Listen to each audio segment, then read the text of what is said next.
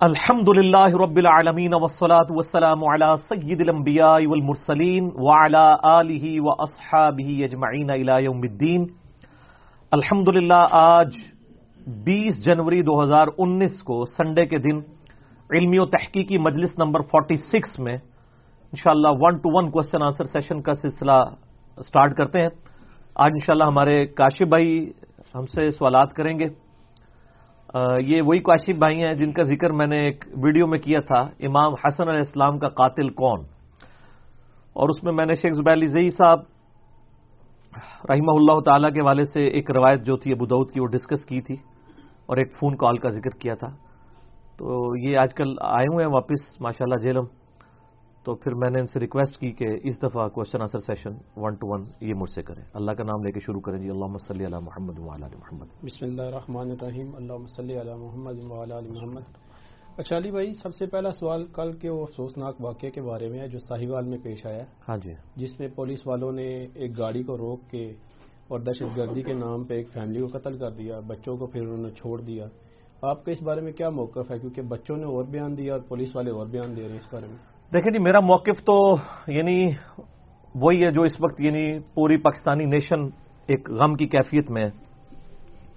لیکن اس کا ایک وہ پہلو جس کو نہ میڈیا ڈسکس کر رہا ہے اور نہ انٹلیکچوئل سامنے لے کے آتے ہیں، ابھی تک تو یہ ڈسکشن ہو رہی ہے کہ جی وہ دہشت گرد تھے یا نہیں تھے۔ تو اگر وہ دہشت گرد تھے تو پھر تو ٹھیک کیا، اور اگر نہیں تھے تو غلط کیا، دونوں صورتوں میں غلط کیا۔ اسلام میں ایکسٹرا جوڈیشل کلنگ حرام ہے۔ یعنی اسلام میں یہ ہے کہ آپ کے باپ کا قاتل بھی آپ کے سامنے آ جائے، آپ جب تک کورٹ میں کیس چل کے شواہد کی بنیاد پہ کسی رزلٹ تک نہ پہنچیں، آپ قانون ہاتھ میں نہیں لے سکتے۔ یعنی یہ پاکستان ہے، ایک آئین کے تحت ملک چل رہا ہے، یہ کوئی بنانا ریپبلکس نہیں ہے کہ جس کا جب دل کیا، کسی کو اٹھا کے گولی مار دی اور چاہے وہ محب الوطنی کے نام کے اوپر یہ تماشا کرے، کوئی بھی کرے۔ ہم اسپیسیفکلی کسی ایک کو ٹارگٹ نہیں کرتے، کوئی بھی یہ حرکت کرے گا۔ جب تک عدالت کے سامنے شواہد کی بنیاد کے اوپر چیزیں پروف نہ ہوں، تب تک کسی کو آپ مجرم ڈکلیئر نہیں کر سکتے، اور اگر وہ ڈکلیئر ہو بھی جائے، پھر بھی حکومت کا کام ہے۔ وہ اس پروسیجر کے تحت یہ کام کرے گی یہ کسی سرکاری افسر کا کام، کسی فوجی افسر کا کام، کسی پولیٹیکل لیڈر کا کام نہیں ہے۔ بلکہ یہ جوڈیشری کا کام ہے، یہ عدالت کا کام ہے۔ اور جو قانون کو اس طریقے سے ہاتھ میں لیتا ہے، یہ جن لوگوں نے یہ کام کیا، دونوں صورتوں میں وہ مجرم ہے چاہے وہ مرنے والے واقعی مجرم تھے، تب بھی وہ مجرم ہے کیونکہ انہوں نے قانون ہاتھ میں لیا اور اگر وہ مجرم نہیں تھے، پھر تو فساد فی الارض ہے۔ تو ایسے لوگوں کو تو سریام پھانسی دے کے پھر اور جو ہے ان کے مخالف سمت کے ہاتھ اور پاؤں کٹوانے چاہیے۔ آیت محاربہ سورت المائدہ، آیت نمبر 33 کے تحت جو لوگ فساد فی الارض کرتے ہیں، ریاستی دہشت گردی کرتے ہیں، چاہے وہ حکومتی ادارہ کوئی کرے، چاہے وہ کوئی مذہبی جماعت کرے، چاہے کوئی پولیٹیکل جماعت کرے، ان کی سزا پھر عبرت ناک ان کا قتل کیا جائے، ان کو سولی پہ لٹکایا جائے۔ سورت المائدہ کی آیت نمبر 33 میں آتا ہے۔ اور مخالف سمت کے ہاتھ پاؤں بھی ان کے کٹوائے جائیں۔ تو یہ جوڈیشری جب تک آزاد نہیں ہوگی، جوڈیشری کا کام کوئی محب الوطنی کے نام پہ اپنے ہاتھ میں لے گا، یہ تو ظلم ہے۔ اس لیے میں کہتا ہوں کہ جی اس ملک کے اندر نہ تو ایکسٹرا جوڈیشل کلنگ ہونی چاہیے، نہ کوئی مسنگ پرسن ہونا چاہیے، بغیر عدلیہ میں اس کو پیش کیے۔ ادروائز بڑی مصیبت کھڑی ہو جائے گی، لوگ اپنی ذاتی دشمنیاں نبھانے کی خاطر اپنی پوسٹ کا نجائز استعمال کریں گے اور لوگوں کو قتل کرنا شروع کر دیں گے محب الوطنی کے نام پہ اور میں یہ آج سے رونا نہیں رو رہا ہوں۔ یعنی میں یہ اس وقت سے رونا رو رہا ہوں کہ جب یعنی جب لوگوں کو یہاں پہ سینس بھی نہیں تھا۔ میں اس وقت سے اینٹی اسٹیٹ ایکٹیویٹیز کے خلاف بول رہا ہوں جس وقت ہماری اسٹیٹ کا بیانیہ جو ہے نا وہ کچھ اور تھا۔ آج تو ان کا بیانیہ وہی ہے جو ہمارا ہے۔ جس زمانے میں ان کا دوسرا بیانیہ تھا، ہم اس وقت بھی کہتے تھے کہ جہاد کو پرائیویٹائز نہ کیا جائے اینٹی اسٹیٹ ایکٹیویٹیز ملک میں نہیں ہونی چاہیے۔ ورنہ اس کے سنگین نتائج، اب تو خیر ہمارا قومی بیانیہ بھی یہی بن چکا ہے، فوج کی طرف سے بھی اور پولیٹیکل لیڈرز کی طرف سے بھی۔ اور یعنی مجھے اس حوالے سے خوشی ہوئی ہے کہ پرائم منسٹر نے اس کا یعنی نوٹس لیا اور ایک جی آئی ٹی بھی بنا دی ہے، جس میں آئی ایس آئی کے اور ایم آئی کے لوگ بھی شامل ہیں۔ اور ابتدائی رپورٹ جو سامنے آئی ہے پولیس کی طرف سے، وہ آپ کے سامنے ہے کہ جس میں تو وہ بے قصور ہے اور باقی ہم اس کو تحقیق پہ چھوڑتے ہیں۔ اصل چیز جو ڈسکس کرنے والی وہ یہ ہے کہ وہ باقصور بھی ہوں، تب بھی ایکسٹرا جوڈیشل کلنگ ماں ورائے عدالت قتل نہیں آپ کسی کا کر سکتے۔ اس طرح تو پھر انارکی معاشرے میں پھیل جائے گی۔ صحیح بخاری اور مسلم کی متفق علیہ حدیث ہے کہ آپ صلی اللہ علیہ وآلہ وسلم کا جو یوم النہر کا خطبہ ہے، آخری خطبہ آپ کا نوز الحجہ کو یوم عرفہ کا خطبہ دیا، اس کے بعد دس الحجہ یوم النہر کا خطبہ آپ صلی اللہ علیہ وآلہ وسلم نے مینا میں دیا۔ بڑا مشہور خطبہ ہے، آپ کو مشکات میں بھی حاج والے چیپٹر میں مل جائے گا۔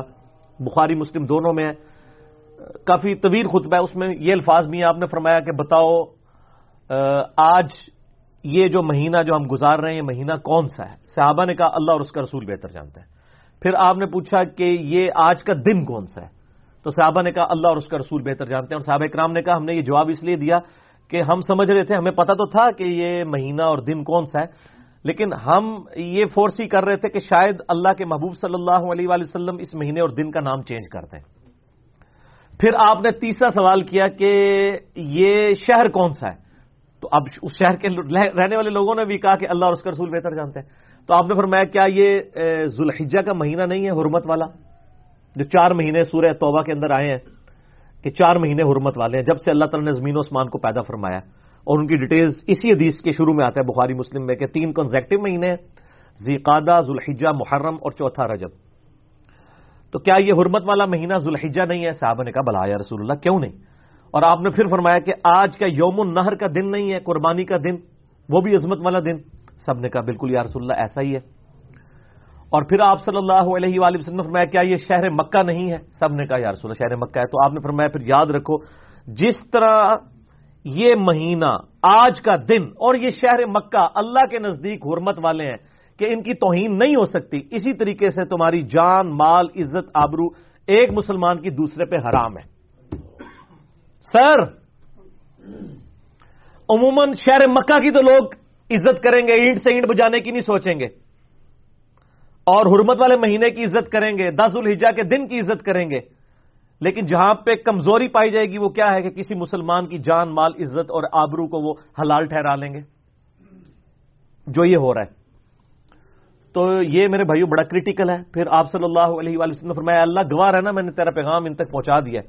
پھر آپ نے صحابہ سے بھی پوچھا، انہوں نے کہا، یار یار اللہ، آپ نے پہنچا دیا۔ پھر تین دفعہ آپ نے یوں انگلی بلند کیا اللہ، گواہ رہنا۔ اے اللہ گواہ رہنا، اے اللہ گواہ رہنا۔ اور پھر فرمایا، یہ تمہاری رسپانسبلٹی ہے، اس پیغام کو دوسری دنیا تک پہنچاؤ۔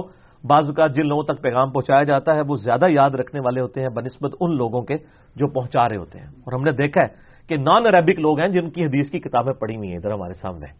یہ جتنی کتبیں سیتا پڑھی ہوئی ہیں، سارے نان عربک ہیں اجوی ہیں۔ اور ان لوگوں نے دین کو محفوظ کیا، الحمدللہ۔ تو یہ بڑا ظلم ہے۔ سورت المائدہ میں اللہ تعالیٰ نے کابیل اور حابیل کا جو واقعہ بیان کیا ہے، جب حضرت آدم علیہ السلام کے ایک بیٹے نے دوسرے کو قتل کیا تھا، تو اس کے فوراً بعد اللہ تعالیٰ نے ایک بڑی کریٹیکل ایک یونیورسل ٹروتھ کے طور پر بنی اسرائیل کے لیے جو ایک کمانڈمنٹ تھی، جو بعد میں اس امت کے لیے بھی کمانڈ بن گئی ہے، بہت کریٹیکل کمانڈ اس کا ذکر کیا ہے سورت المائدہ کی آیت نمبر تھرٹی ٹو کے اندر۔ آیت معاربہ تو میں نے بیان کیا تھرٹی تھری یا تھرٹی ٹو ہے۔ اعوذ باللہ من الشیطان الرجیم۔ من اجلی ذالک بس سبب اس واقعے کے جو کابیل نے حابیل کو قتل کیا۔ کتب نہ بنی اسرائیل، ہم نے یہ بات طے کر دی تھی بنی اسرائیل کے لیے۔ اور ظاہر ہے وہی شریعت موسوی کی کنٹینیوشن ہے، شریعت محمدی صلی اللہ علیہ وآلہ وسلم۔ انہو من قتل نفسم بغیر نفس، کہ جس نے بھی کسی جان کو قتل کیا، سوائے دو استثناء کے، کہ وہ قتل کے بدلے قتل ہو رہا ہو، اور وہ بھی جوڈیشری کا کام ہے سر۔ کسی مجاہد ملت کا کام نہیں کہ قانون ہاتھ میں لے۔ جوڈیشری نے فیصلہ کرنا ہے کہ وہ قتل کے بدلے قتل ہو رہا ہو یعنی قصاص کے طور پر۔ او فساد فی الارض، یا زمین میں کوئی فساد مچا رہا ہو۔ وہ بھی جوڈیشری نے فیصلہ کرنا ہے کہ یہ فساد کر رہا ہے، یہ غدار وطن ہے۔ یہاں تو ہر پولیٹیکل لیڈر دوسرے کو غدار وطن کہتا ہے، پھر سوشل میڈیا پہ کمپین چل جاتی ہیں ایک دوسرے کے خلاف۔ فق انما قتل الناس جميعا تو گویا ایک انسان کا قتل کرنا پوری انسانیت کا قتل ہے۔ یہاں پہ مسلمان کا ذکر نہیں آیا، سر، انسان۔ ومن احیا اور جس نے ایک زندگی کو بچایا فقا انما احناس جمیا تو گویا اس نے پوری انسانیت کو بچا لیا۔ ایک انسان کو بچانا پوری انسانیت۔ اور یہی وجہ ہے کہ قرآن حکیم بڑا اسٹرکٹ ہے۔ قرآن کا اسلوب یہی ہے کہ کوئی غلطی کرے، معاف کر دو۔ اللہ تمہیں اجر دے گا۔ لیکن ایک گنا ایسا ہے جس پہ اللہ تعالی نے فرمایا معافی۔ اپریشیٹیبل نہیں ہے بلکہ کساس لو اور وہ قتل ہے۔ باقی سب جگہ کا ٹھیک ہے، معاف کر دو، غلطی ہے، اللہ تعالیٰ بدلا دے گا۔ لیکن اس یونیورسل ٹروتھ کو اللہ تعالیٰ نے جس طریقے سے بیان کیا ہے نا، یہ آیت نمبر ہے ون سیونٹی نائن سورت البکرا کی۔ اعوذ باللہ من الشیطان الرجیم، بسم اللہ الرحمن الرحیم۔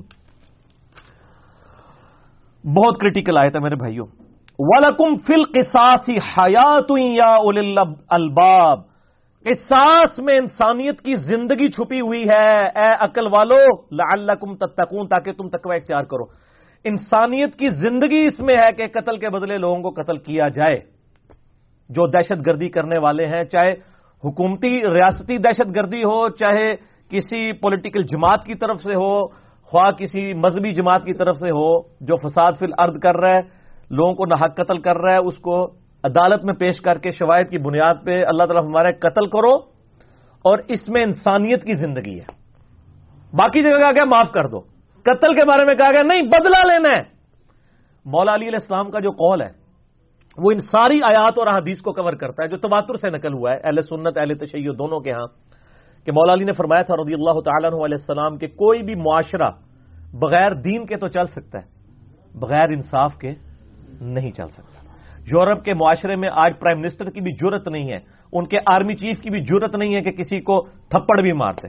اپنی نوکری سے بھی ہاتھ دھو بیٹھے گا اور لاکھوں پاؤنڈ لاکھوں ڈالر اس کو جرمانہ ادا کرنا پڑے گا۔ یہاں تو پرائم منسٹر کا ایک جگہ کا یا چیف جسٹس کا ایک جگہ کا ہاسپٹل کا دورہ ہوتا ہے، وہاں سے مریضوں کو بھی اٹھا کے لے جاتے ہیں جگہ کھلی کرنے کے لیے۔ تو یہ پھر ریاست مدینہ تو نہیں نا جی عمران خان صاحب؟ ریاست مدینہ میں یہ کچھ تو نہیں ہوتا۔ تو ہم تو اس کے حوالے سے آج سے نہیں عرصہ دراز سے آواز بلند کر رہے ہیں کہ عدالتوں کو آزاد کیا جائے۔ میرا ایک کلپ ملینز آف پیپل تک پہنچا سر۔ فیس بک کے ذریعے بھی یوٹیوب کے ذریعے۔ ڈو اٹ فرسٹ پلیز جس میں میں نے عمران خان صاحب کو کہا تھا جوڈیشری کو آزاد کریں۔ یہ کام کر دیں، کوئی اور کام کرنے کی ضرورت ہی نہیں ہے۔ باقی سب کے سب سیدھے ہو جائیں گے۔ کوئی فوجی لیڈر، کوئی مذہبی لیڈر، کوئی سیاسی لیڈر عدلیہ سے اوپر نہیں ہونا چاہیے۔ سب اکاؤنٹیبل ہوں عدلیہ کے سامنے۔ تو آپ دیکھیں جناب کیسے یہ قوم سیدھی طرف چلتی ہے۔ اور یہ بڑا کریٹیکل ایشو ہے، یہ یاد رکھیے گا۔ یہ مرنے والے تو مسلمان تھے، یہ کافر بھی ہوتے۔ صحیح بخاری میں حدیث ہے، نبی صلی اللہ علیہ وآلہ وسلم نے فرمایا، جس شخص نے کسی ذمی کافر کو بھی قتل کر دیا نہ حق، وہ جنت کی خوشبو بھی نہیں پائے گا۔ حالانکہ جنت کی خوشبو چالیس سال کی مسافت سے بھی آ رہی ہوگی۔ ایک کافر کو بھی قتل کرنے والا نہ حق، جنت کی خوشبو نہیں پائے گا۔ اور ابو دعود میں حدیث ہے اسی کی وہ ایکسپلینیشن سمجھ لیں۔ نبی صلی اللہ علیہ وآلہ وسلم نے فرمایا، اللہ تعالیٰ یا تو شرک کو معاف نہیں کرے گا۔ جو سورہ نساء کی آیت نمبر 48 اور 116 میں آیا، ان اللہ اللہ یکفر و یشرک کبھی و یکفر ما دون ذالک لمن یشاء. اللہ شرک کو معاف کر دے گا۔ اس کے علاوہ جو گناہ ہے، شرک کے علاوہ جو بھی گناہ ہے، وہ معاف کر دے گا، سوائے شرک کے، مگر جس کے لیے چاہے گا۔ تو قرآن میں بھی اشارہ ہے کہ شر کے علاوہ بھی کوئی ایسا گنا ہو سکتا ہے جو اللہ معاف نہ کرے۔ کیونکہ لمئی شاہ ہے۔ ابو دعود میں اس حدیث کی ایکسپلینیشن ہے، یا تو اللہ تعالیٰ شر کو معاف نہیں کرے گا، یا کسی ذمی کافر کو کسی نے نہ قتل کر دیا۔ کافر کو، سر، مسلمان کی بات ہی نہیں ہو رہی۔ مسلمان کے قتل کے بارے میں تو آپ سورت النساء کھول کے پڑھ لیں۔ اللہ تعالیٰ فرمایا، جس نے کسی مسلمان کو نہ قتل کیا، ہمیشہ کے لیے دو زخم میں۔ سر ہمیشہ کے لیے۔ اگر آپ کو یقین نہیں آتا، یہ میں خطرناک آیت آپ کو، جس میں خطرناک خبر ہے، اس آیت مبارکہ کے اندر وہ آپ کو پڑھ کے بھی سنا دیتا ہوں۔ سورت النساء میں ہے، اعوذ باللہ من الشیطان الرجیم۔ بسم اللہ الرحمن الرحیم۔ آیت نمبر نائنٹی تھری۔ ومئی یکت المؤمن متعمدہ جس نے جان بوجھ کے کسی ایمان والے کو قتل کیا فجزا جہنم خالدن فیہا اس کی جزا ہے ہمیشہ کے لیے جہنم وہ غدب اللہ علیہ، اور اللہ کا غضب وہ لعنہ اور اللہ کی لانت لانت کا مطلب وہ رحمت سے دور وہ اعد الح عذاب عظیمہ اور ایسے شخص کے لیے اللہ نے بہت بڑا عذاب تیار کر رکھا ہے۔ سر، یہی وجہ ہے بخاری مسلم کی دونوں کی حدیث ہے کہ قیامت والے دن سب سے پہلے قتل کے مقدمے کا فیصلہ ہوگا۔ ایک تو وہ بدود میں حدیث ہے نا، قیامت والے دن سب سے پہلے نماز کے بارے میں سوال کیا جائے گا۔ وہ حقوق اللہ میں سے ہے۔ اور وہ ابو دعود میں حدیث ہے۔ بخاری مسلم میں جو پہلے سوال کا ذکر ہے نا سر، قیامت والے دن، وہ قتل کا ہے۔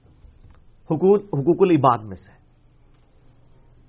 حتیٰ کہ ابو دعود کے اندر اور سن نسائی کے اندر بڑی ڈیٹیل حدیث آتی ہے۔ نبی صلی اللہ علیہ وآلہ وسلم نے فرمایا، قیامت والے دن مقتول اپنے قاتل کو پیشانی کے بالوں سے گھسیٹتا ہوا اللہ کے عرش کے قریب لے جائے گا۔ یہ یعنی اس کی اپروچ ہوگی۔ اور اس حال میں کہ اس کی رگوں سے خون بہ رہا ہوگا۔ اور پھر وہ اللہ سے کہے گا، یا اللہ، اس کو پوچھ۔ اس نے مجھ سے میری زندگی کیوں چھینی تھی؟ آج مجھے انصاف چاہیے۔ یہ حالت ہونی ہے جناب۔ یعنی باقیوں کو تو فرشتے گھسیٹ رہے ہوں گے نا۔ قاتل کو مقتول پکڑ کے لے کے جائے گا۔ اور سن نسائی میں آگے الفاظ موجود ہیں۔ وہ سیابی کہتے ہیں، اے حکمرانوں، کبھی کسی کے نحق قتل میں اس کی مدد مت کرو۔ وہ سیابی نے آگے پھر بتا بھی دیا کہ حکمران یہ کام کروا رہے ہوتے ہیں۔ کبھی محب الوطنی کے نام کے اوپر کبھی جو ہے وہ جناب وسیع تر مفاد کے نام کے اوپر۔ نہیں، سر، اسلام میں اجازت ہی نہیں ہے۔ اگر آپ اتنے محب الوطن ہیں، لا کے جوڈیشری میں پروف کریں۔ ٹھیک ہے نا جی؟ اسی لیے سعید علی کا ایک کال یہ بھی ہے، رضی اللہ تعالیٰ علیہ السلام، کہ اگر ہزار بندے مجرم چھوٹ جائیں ٹھیک ہے؟ یہ بڑا مسئلہ نہیں ہے، لیکن ایک نہ حق کسی بندے کو سزا ہونا یہ بڑا مسئلہ ہے۔ کیونکہ اس سے تو پھر انارکی پھیل جائے گی نا۔ وہ کہتے نہیں، ہمارے پاس چونکہ پروف نہیں ہوتا، اس لیے ہم پھر ایکسٹرا جوڈیشل کلنگ جو ہے آپ کو پتا ہے، ہو جاتی ہیں۔ تو سر، اس میں جو غریب لوگ مارے جائیں گے اور آپ آخرت کی ہمیشہ کی ناکامی اپنے گلے میں ڈالیں گے اور ملک کے اندر جو انارکی پھیلے گی، تو اللہ سے ڈر جائیں۔ یہ آپ مس یوز نہ کریں ان چیزوں کو۔ بہت کریٹیکل ایشو ہے۔ جامعہ ترمزی میں حدیث ہے۔ نبی صلی اللہ علیہ وآلہ وسلم نے فرمایا، اللہ تعالی کے نزدیک ایک مسلمان کو قتل کرنا اس سے بڑا جرم ہے کہ کوئی شخص پوری دنیا کو تباہ و برباد کر دے۔ پوری دنیا کے اندر خانہ کعبہ بھی آتا ہے اور مدینہ شریف بھی آتا ہے۔ کوئی مکہ، مدینہ کو بھی تباہ و برباد کر دے، یہ چھوٹا گنا ہے، لیکن ایک مسلمان کا قتل کرنا اللہ کے نزدیک بہت بڑا گنا ہے۔ بہت حدیثیں ہیں، بلکہ یہ تو نہ ختم ہونے والا چیپٹر ہے سر۔ یعنی اس میں کچھ روایتیں کمزور بھی ہیں، بہت کریٹیکل ہیں، میں ان کو بیان نہیں کر رہا، میں صرف صحت والی روایتیں بیان کر رہا ہوں۔ یعنی جن کی صحت کے اوپر محدثین کا اتفاق ہے۔ اتنی کریٹیکل احادیث ہیں قتل نہ حق کے حوالے سے۔ تو یہ اللہ سے ڈر جانا چاہیے، جو لوگ بھی محب الوطنی کے نام کے اوپر یا کسی بھی طریقے سے ایکسٹرا جوڈیشل کلنگ کرتے ہیں، سر وہ اپنی آخرت برباد کر رہے ہیں۔ اللہ سے ڈر جائیں۔ چاہے کوئی مجرم ہے یا نہیں ہے، دونوں صورتوں میں ایکسٹرا جوڈیشل کلنگ اسلام کے اندر حرام ہے اور اس کی کوئی اجازت نہیں ہے۔ کیونکہ اگر یہ ہونا شروع ہو جائے گا، پھر نہ حق لوگ بھی قتل ہونا شروع ہو جائیں گے اور پھر ملک کے اندر دہشت گردی جو ہے وہ پروان چڑھے گی۔ آپ کو پتا ہے، پھر وہ کس طرح ریونٹ سامنے آتا ہے۔ تو میں چاہے وہ کوئی بھی اس طرح کی ایکسٹرا جوڈیشل کلنگ ہوئی ہے، ماضی کے اندر چاہے وہ ماڈل ٹاؤن کا واقعہ ہوا ہو یا لال مسجد کا واقعہ ہوا ہو یا کراچی میں بارہ مئی کا واقعہ ہوا ہو یا یہ جو پرسو واقعہ ہوا ہے، چاہے وہ مجرم تھے یا نہیں تھے، سر یہ تو چیز ڈسکس ہی نہیں ہونی چاہیے کہ وہ مجرم تھے یا نہیں تھے۔ یہ چیز ڈسکس کرے کہ مجرم ہوں تب بھی عدالت ماورائے عدالت آپ قتل نہیں کر سکتے۔ اسلام میں اس کی کوئی گنجائش ہی نہیں ہے۔ اسلام نے تو رول ایسا بنانا نا، لوگوں کو پروٹیکشن ملے۔ یہاں تو لوگ پتہ نہیں لوگوں کے اوپر کیا الزام لگا دیتے ہیں۔ اور بعد میں جا کے کھلتا، وہ تو خام خواہ الزام لگایا تھا، وہ تو ہے ہی نہیں تھا۔ تو یعنی ہم تو خود یعنی اس چیز کو بھگت رہے ہیں، میں پرسنلی بھی۔ اس سے مجھے اندازہ ہوا ہے کہ یعنی میں تو عرصہ دراز سے قرآن کی تعلیمات کی وجہ سے ان چیزوں کے اوپر امفسائز کرواتا تھا کہ آپ کو جو چیز عدالت میں آپ پروف نہ کر سکیں، لوگوں پہ الزام کی بنیاد کے اوپر اس طریقے سے لوگوں کے ساتھ معاملات نہ کریں، ورنہ مصیبت کھڑی ہو جائے گی اور یہ گلی گلی قتل و غارت شروع ہو جائے گا۔ آپ دیکھ لیں انہوں نے وہ سڑکیں بلاک کی ہوئی ہیں۔ چاند ایک چینلز تو دکھا رہے ہیں، ابھی تک مین روڈز انہوں نے بلاک کی ہوئی ہیں اور لاشیں انہوں نے لا کے چوراہے پہ رکھی ہوئی ہیں۔ اور اور وہ گورنمنٹ کہہ رہی ہے، جناب، تین دن لگیں گے۔ سر، تین دن یہ کوئی آپ نے کوئی ایٹم بم بنانا ہے؟ تین گھنٹے میں بات کلیئر ہو جائے گی۔ اب تو ویڈیوز ریکارڈنگ اور میں یہ بڑا خوش ہوں، یہ جو اسمارٹ فوڈ ٹیکنالوجی آئی ہے نا جی اس کی وجہ سے یہ جو اس طرح کے دو نمبر لوگ ہیں نا، ان کے کچے چٹھے کھل رہے ہیں۔ اور وہاں بھی دیکھیں، لوگوں نے ویڈیو بنا لی اسی وقت، تاکہ یہ کلیئر ہو جائے کہ دوسری طرف سے تو فائرنگ ہوئی نہیں ہے۔ تو یہ میں یعنی اس ویڈیو کی مسافت سے بھی لوگوں سے کہوں گا، یہ جہاد ہے۔ جو آپ کر رہے ہیں۔ یہ صرف اقرال الرسل کا کام نہیں ہے کہ وہ لوگوں کو ایکسپوز کرے۔ ہر بندے کا کام ہے کہ جہاں پہ بھی ظلم ہوتا دیکھے، ویڈیو بنائے اور نیٹ کے اوپر چڑھائے۔ ایسی کی تیسی۔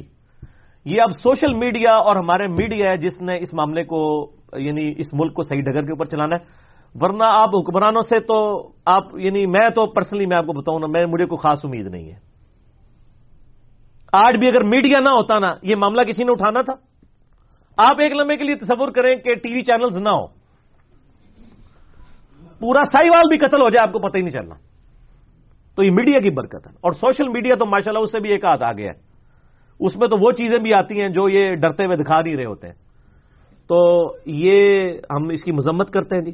چاہے وہ یہ ٹاپک نہیں ہے، یہ وہ ٹاپک میں نے ڈسکس کیا ہے جو یہاں پہ ڈسکس نہیں ہو رہا۔ لوگ تو کہہ رہے ہیں جی وہ مجرم نہیں تھے، وہ شریف تھے۔ اور میں کہہ رہا ہوں مجرم ہوں بھی۔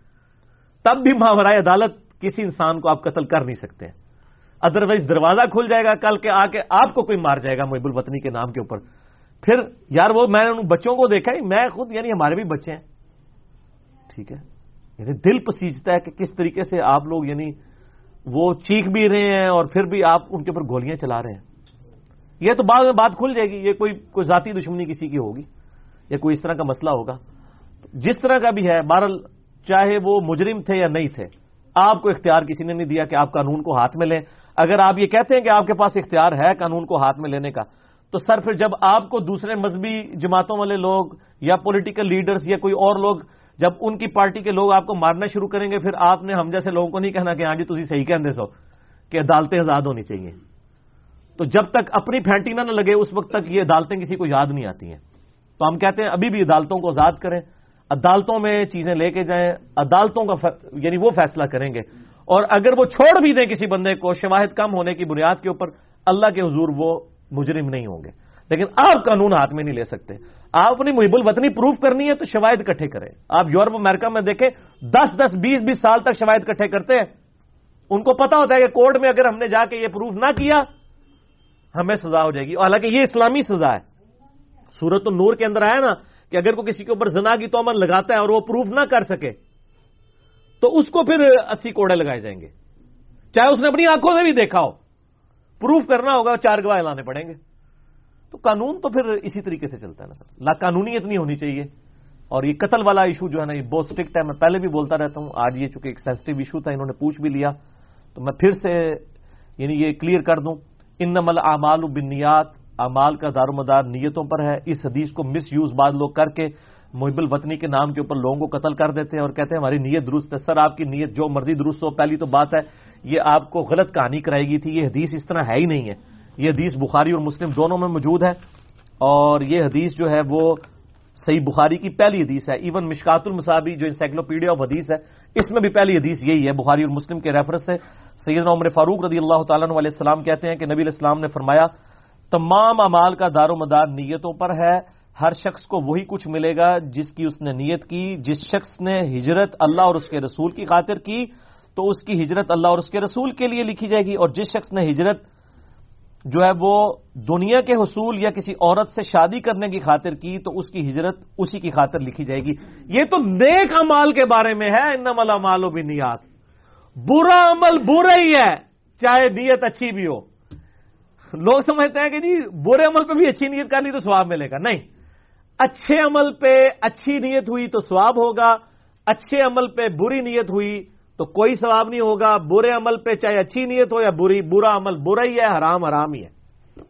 اس میں کیا آگے الفاظ ہے پوری دیسی نہیں پڑھتے ان مالو بن نیات آگے الفاظ ہے کچھ لوگ نبی اسلام کے زمانے میں بھی نا ہجرت کر کے مکے سے مدینے آگے جو ہے وہ یعنی ان کے جن عورتوں کے ساتھ یعنی وہ شادی کرنا چاہتے تھے نا، اللہ رسول کے لیے ہجرت نہیں کی، وہ شادی کے چکر میں ان کی کوئی محبوبہ ہجرت کر کے مدینے آ گئی تو انہوں نے کہا، چلو پیچھے اس امام کے۔ تو نبی اسلام کے ذریعے کہلوایا گیا کہ اگر یہ تو اس عورت سے شادی کے لیے آئے نا، تو ان کا اگرچہ یہ نیک عمل ہے ہجرت۔ شادی بھی جائز ہے، پر سواب کوئی نہیں، چوپڑیاں والے دو دو کوئی نہیں۔ ٹھیک ہے چوپڑیاں والے دو دو پنجابی میں کہتے ہیں یعنی ایک پراٹھا مانگ رہے ہیں اور اوپر سے دو مانگ رہے ہیں۔ ٹھیک ہے؟ تو دو دو نہیں ہوں گی، بلکہ ثواب کوئی نہیں ملے گا آپ کو۔ ہاں آپ کا عمل ٹھیک ہے، یہ آپ کر سکتے ہیں۔ نیک عمل کے بارے میں تھا کہ ان نمل امال بنیاد برا عمل تو ہمیشہ ہی برا رہے گا، چاہے آپ خانے کعبے میں کھڑے ہو کے کوئی اچھی نیت اس کے اوپر کر لیں۔ تو اس حدیث کو بھی مس یوز کیا گیا آؤٹ آف کانٹیکس بیان کیا گیا اس چیز کو سمجھنا چاہیے۔ اور اس کی ایک بڑی اچھی مثال دی جاتی ہے کہ پرانے زمانے میں آپ کو پتا نا کہ لوگ گھوڑوں پہ سفر کرتے تھے۔ تو ایک تمثیل ہے یا واقعی وہ واقعہ بل سمجھانے کے لیے اچھا ہے کہ ایک شخص دوپہر کے وقت سفر میں ایک نماز پڑھنے کے لیے آیا تو اس نے دیکھا کہ بھئی یہ مسجد جو ہے وہ ایسے چوراہے پہ ہے کہ مسافر وہاں سے گزرتے ہیں۔ تو اس نے زمین میں ایک کھونٹی گاڑ دی کہ اگر کوئی نماز کے وقت بندہ آئے گا تو اس کو کھونٹی اپنے گھوڑے کو یا گدے کو باندھنے کے لیے تلاش نہیں کرنی پڑے گی، بلکہ وہ اسی وقت اس میں باندھے گا اور نماز پڑھ لے گا، بے فکر ہو کے۔ اچھا جب مغرب کا وقت آیا تو ایک شخص مسجد میں داخل ہوا، اس نے وہ کھونٹی دیکھی۔ تو اس نے کہا، اب تو اسٹریٹ لائٹس بھی کوئی نہیں، رات کا وقت ہے، ہو سکتا ہے کوئی آئے تو اس سے ٹھوکر کھا کے منہ کے بل گڑے تو اس نے وہ کھونٹی اکھاڑ دی۔ اب عمل ون ایٹی ڈگری ہے، لیکن سواب دونوں کو ہے۔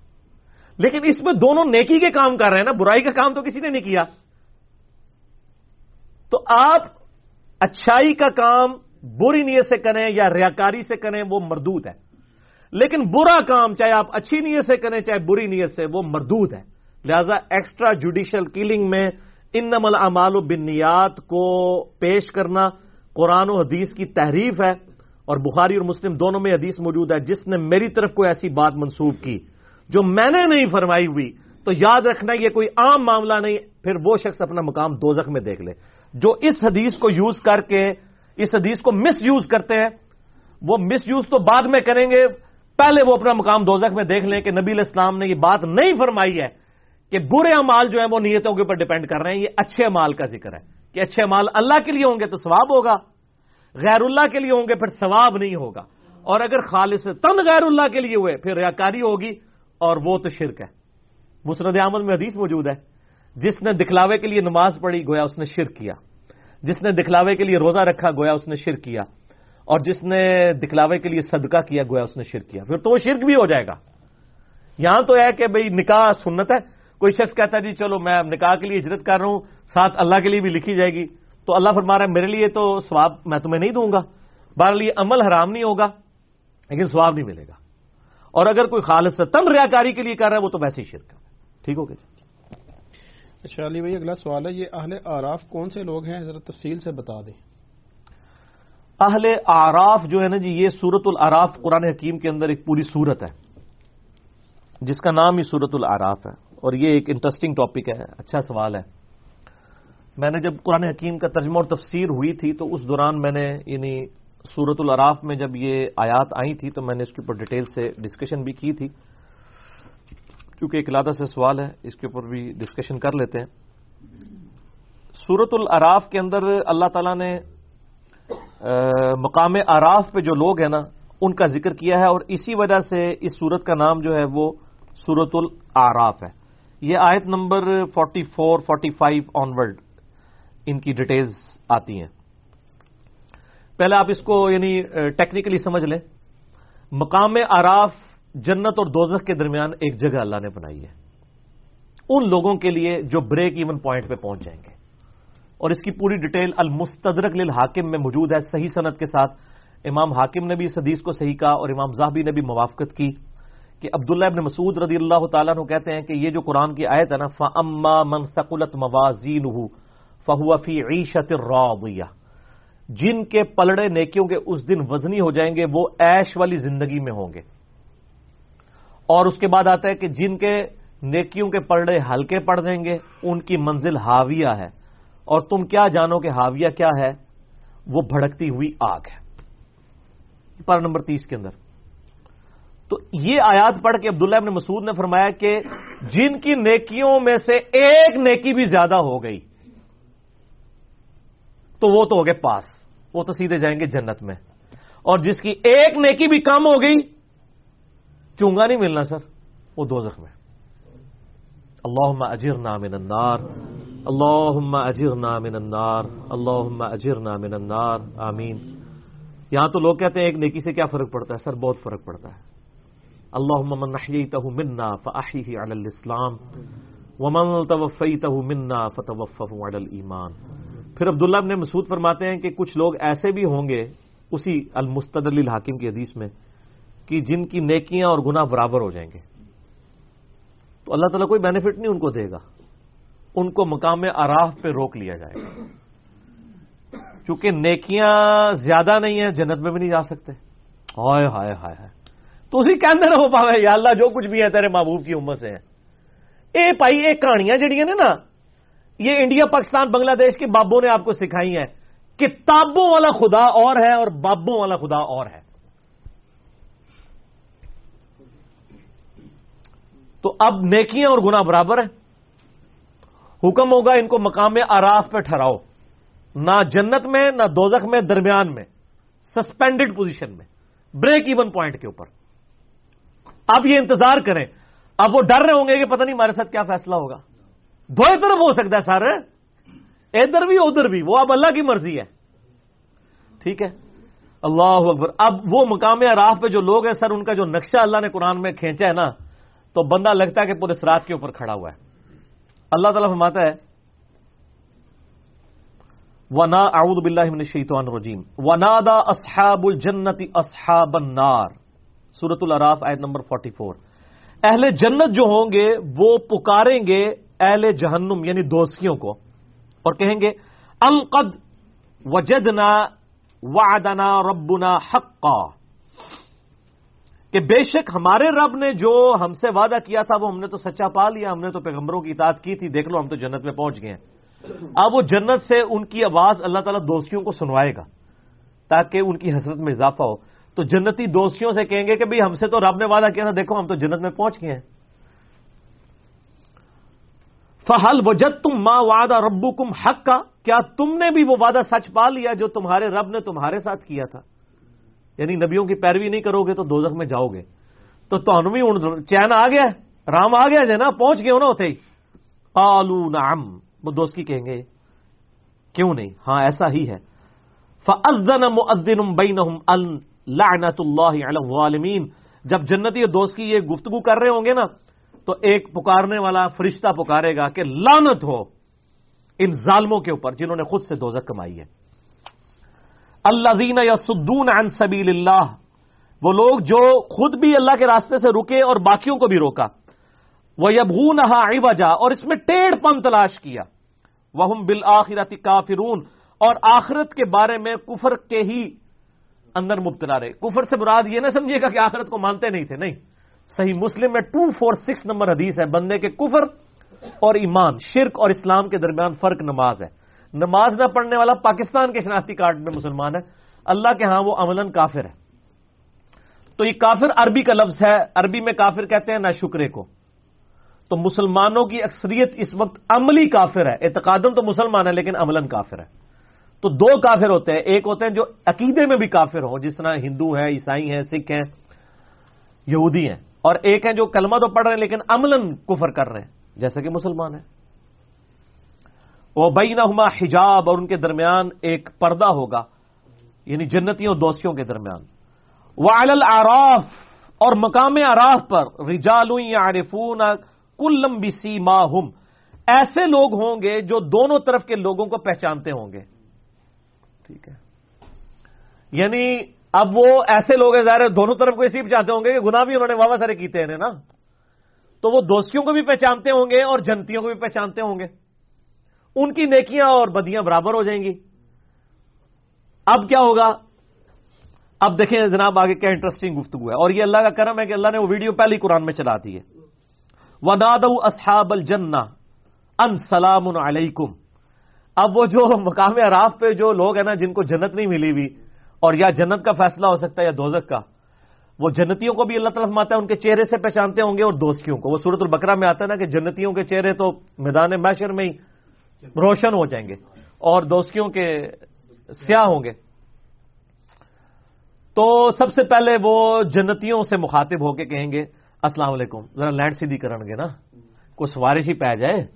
تو وہ جنتیوں کی طرف جب دیکھیں گے تو ان کو کہیں گے، سلام علیکم، تم پر سلامتی ہو۔ ید خلو ہا وہ یت وہ سلامتی ان پہ بھیج رہے ہوں گے۔ کہ تم تو جنت میں پہنچ گئے ہو وہ یت معون اور دل میں یہ لالچ رکھ رہے ہوں گے کہ ہم بھی کاش ان کے ساتھ مل جائیں۔ ٹھیک ہے۔ دل میں لالچ ہوگی کہ جدھر یہ پہنچے ہیں، ہم بھی پہنچے تو سر صرف خواہشات سے تو کچھ نہیں ہوتا نا۔ واحدہ سریفت ابسار تلقا اصحاب النار۔ اور پھر جب وہ دوستیوں کی طرف دیکھیں گے نا، جنتیاں نال تے سلام دعا کرن گے نا، جب دوستیوں کی حالت دیکھیں گے قالوا ربنا لا تجعلنا مع القوم الظالمین۔ تو کہیں گے، اے اللہ، ہمیں ان ظالموں کے ساتھ شامل نہ کرنا۔ اچھا بڑی پوائنٹ کی بات ہے۔ جنتیوں کی طرف دیکھ کے وہ یہ دعا نہیں کریں گے کہ یا اللہ ہمیں بھی جنت میں داخل کرتے ہیں۔ ان کو پتا ہوگا ہمارے کرتوت جو ہے نا، ہم اسی قابل تھے۔ صرف دل میں لالچ کریں گے۔ لیکن جب دوستیوں کی طرف دیکھیں گے نا، تو وہ کہیں گے، یا اللہ یعنی اس نالوں ایسے پھر بھی اسی چنگے ہیں۔ کم از کم ضابطے نہیں نہ ہو رہا۔ تو کہیں گے، یا اللہ، ان سے میں بچا لیں۔ جنت چلو، ملے نہ ملے۔ ٹھیک ہے؟ یہ کام ہمارے ساتھ نہ ہو۔ ونادا اصحاب العراف رجال يعرفونهم بسيماهم۔ اور جو اصحاب آراف ہیں جن کو یعنی وہ جو چہرے سے پہچانتے ہوں گے، قالوا ما اغنا عنکم جمعکم وما کنتم تستكبرون. وہ یعنی اصحاب عراف دوستیوں جنت والوں کو تو سلام کریں گے دوستیوں کو کہیں گے کہ آج تمہارے جو دنیا میں جتھے تھے، جو تمہاری طاقت اور تمہاری تکبر تھا، اس نے آج تمہیں کوئی فائدہ نہیں دیا۔ دیکھو، دوزخ میں پہنچ گئے ہو نا۔ دنیا میں تو بڑے دعوے کرتے تھے نا۔ کہ ہم تمہیں بھی بچا لیں گے اپنے فالوورز کو۔ آج تو پہنچ گئے ہو نا۔ اور پھر ساتھ وہ ان کو میڑا مارن گے۔ ٹانٹ کریں گے، تانا دیں گے۔ اہا الدین اقسم تم لا اللہ برحمہ۔ انہی جنتیوں کے بارے میں تم کہا کرتے تھے نا دنیا میں کہ ان کو کوئی رحمت نہیں پہنچے گی۔ دنیا میں بھی اللہ نے ہمیں نوازا۔ بھائی، یہاں بھی کوئی آرام کے مال سے بھی کروڑ پتی بن جاتا کہتا ہے اللہ بڑا فضل ہے۔ ٹھیک ہے۔ اور غریبوں کو تکبر سے دیکھتا ہے۔ تو وہ اہل عراف کہیں گے کہ ان جنتیوں کے بارے میں تم پھپتیاں کستے تھے نا۔ کہ ان پہ کوئی رحمت نہیں ہوگی۔ اسی دو جاویں ساڑھے ہی اچھے ہوں گے تو آج دیکھ لو۔ ادخل الجنہ۔ ادخل الجنت اللہ خوف علیکم ولا انتم تحزنون۔ تو وہ لوگ یعنی اس حال میں ہوں گے کہ جنت میں داخل کیے ہوں گے نہ ان کو وہاں پر کوئی خوف ہوگا، نہ کوئی جن، ان کو کوئی غم ہوگا۔ ونادا اصحاب النار اصحاب الجنہ اور جو دوستی جو ہیں اب وہ ندا کریں گے اہل جنت سے۔ ان افید علینا من الماء او مما رزقکم اللہ۔ کہ اے جنتیو، جو اللہ نے تمہیں نعمتیں دی ہیں، پانی میں سے اور کچھ اور نعمتوں میں سے کچھ ہمیں بھی دے دو۔ قالوا ان اللہ حرمہما علی الکافرین۔ تو وہ پھر جنتی کہیں گے، یہ تمہارا اختیار ہی نہیں ہے، ہم تمہیں جنت میں کیسے شیر دے سکتے ہیں؟ یہ تو اللہ نے جنت دوستیوں کے اوپر حرام کر دی جنت۔ اگر وہ دیں گے بھی تو وہ ان کے کسی کام کی نہیں ہوگی، نہ ان کی پیاس بٹ سکے گی، نہ نعمت سے کوئی فائدہ اٹھا سکیں گے۔ اللہ دین تخدو دین و یہ وہ لوگ تھے جنہوں نے اپنے دین کو کھیل تماشا بنا لیا تھا۔ وہ غرت ہم الحیات دنیا اور دنیا کی زندگی نے انہیں دھوکے میں ڈال دیا تھا۔ فل یوم ننسا ہم کما نسول بڑے سخت الفاظ ہیں۔ تو آج ہم انہیں دوزخ میں ڈال کے اسی طریقے سے بھول جائیں گے جس طرح دنیا کی زندگی میں انہوں نے ہمیں بھلا دیا تھا۔ اللہ ماجر من النار۔ اللہ ماجر من النار۔ اللہ ماجر من النار۔ آمین۔ یہ یعنی لفظ لفظی ترجمہ تو ہے بھول جائیں گے، لیکن ظاہر اللہ بھولنے سے پاک ہے، مراد یہ کہ ان کو اس کے حال پہ چھوڑ دیں گے۔ وہ ماں کانو بھی آیاتی نہ اور ہماری یہ آیات کے ساتھ وہ جھگڑا کیا کرتے تھے۔ تو یہ جناب بڑا کریٹیکل ایشو ہے۔ یہاں تو لوگ بڑے دعوے کر لیتے ہیں نا جناب۔ وہ کہتے ہیں جی، پھیرا لگے گا۔ پھر نکل جائیں گے۔ وہ پھیرا اللہ دے وہ بندے، وہ پھیرا کوئی سوچ بھی نہیں سکتا۔ موم بتی کے فلیم پہ دس سیکنڈ کے لیے ہم تو اپنا ہاتھ نہیں رکھ سکتے اور اتنے بڑے دعوے کرنا کہ جی پھیرا لگے گا پھر تکی جائے گی۔ تو عقل نہ ہوئے تھے موجہ ہی موجہ عقل ہوئے تھے سوچے ہی سوچا جس کو عقل ہے وہ تو سوچتے ہی رہے گا کہ میرا کیا بننا ہے۔ اور جس کو عقل نہیں ہے وہ مجھے مارتا رہے، ٹھیک ہے، وہ اپنی اس گمراہی کے اندر جو ہے وہ سرگرداں رہے۔ باقی مرنے کے بعد تو آنکھ کھلی جائے گی۔ سیدنا علی کا قول ہے رضی اللہ تعالیٰ علیہ السلام، انسان سویا ہوا ہے، جب مرے گا تو جاگ جائے گا۔ اوہ، یہ کیا ہو گیا؟ اصل زندگی تو یہ تھی۔ جیسے سو کے اٹھ کے انسان کہتا ہے کہ وہ زندگی، وہ میں خواب میں جو کچھ سیرے کر رہا تھا، وہ تو کچھ نہیں تھا، اصل زندگی یہ ہے۔ اسی طریقے سے یہاں پہ بھی جب مر کے زندہ ہوگا نا جب یعنی دنیا سے جائے گا اور آخرت کی زندگی میں زندہ ہوگا وہ کہے گا اصل زندگی تو یہ ہے۔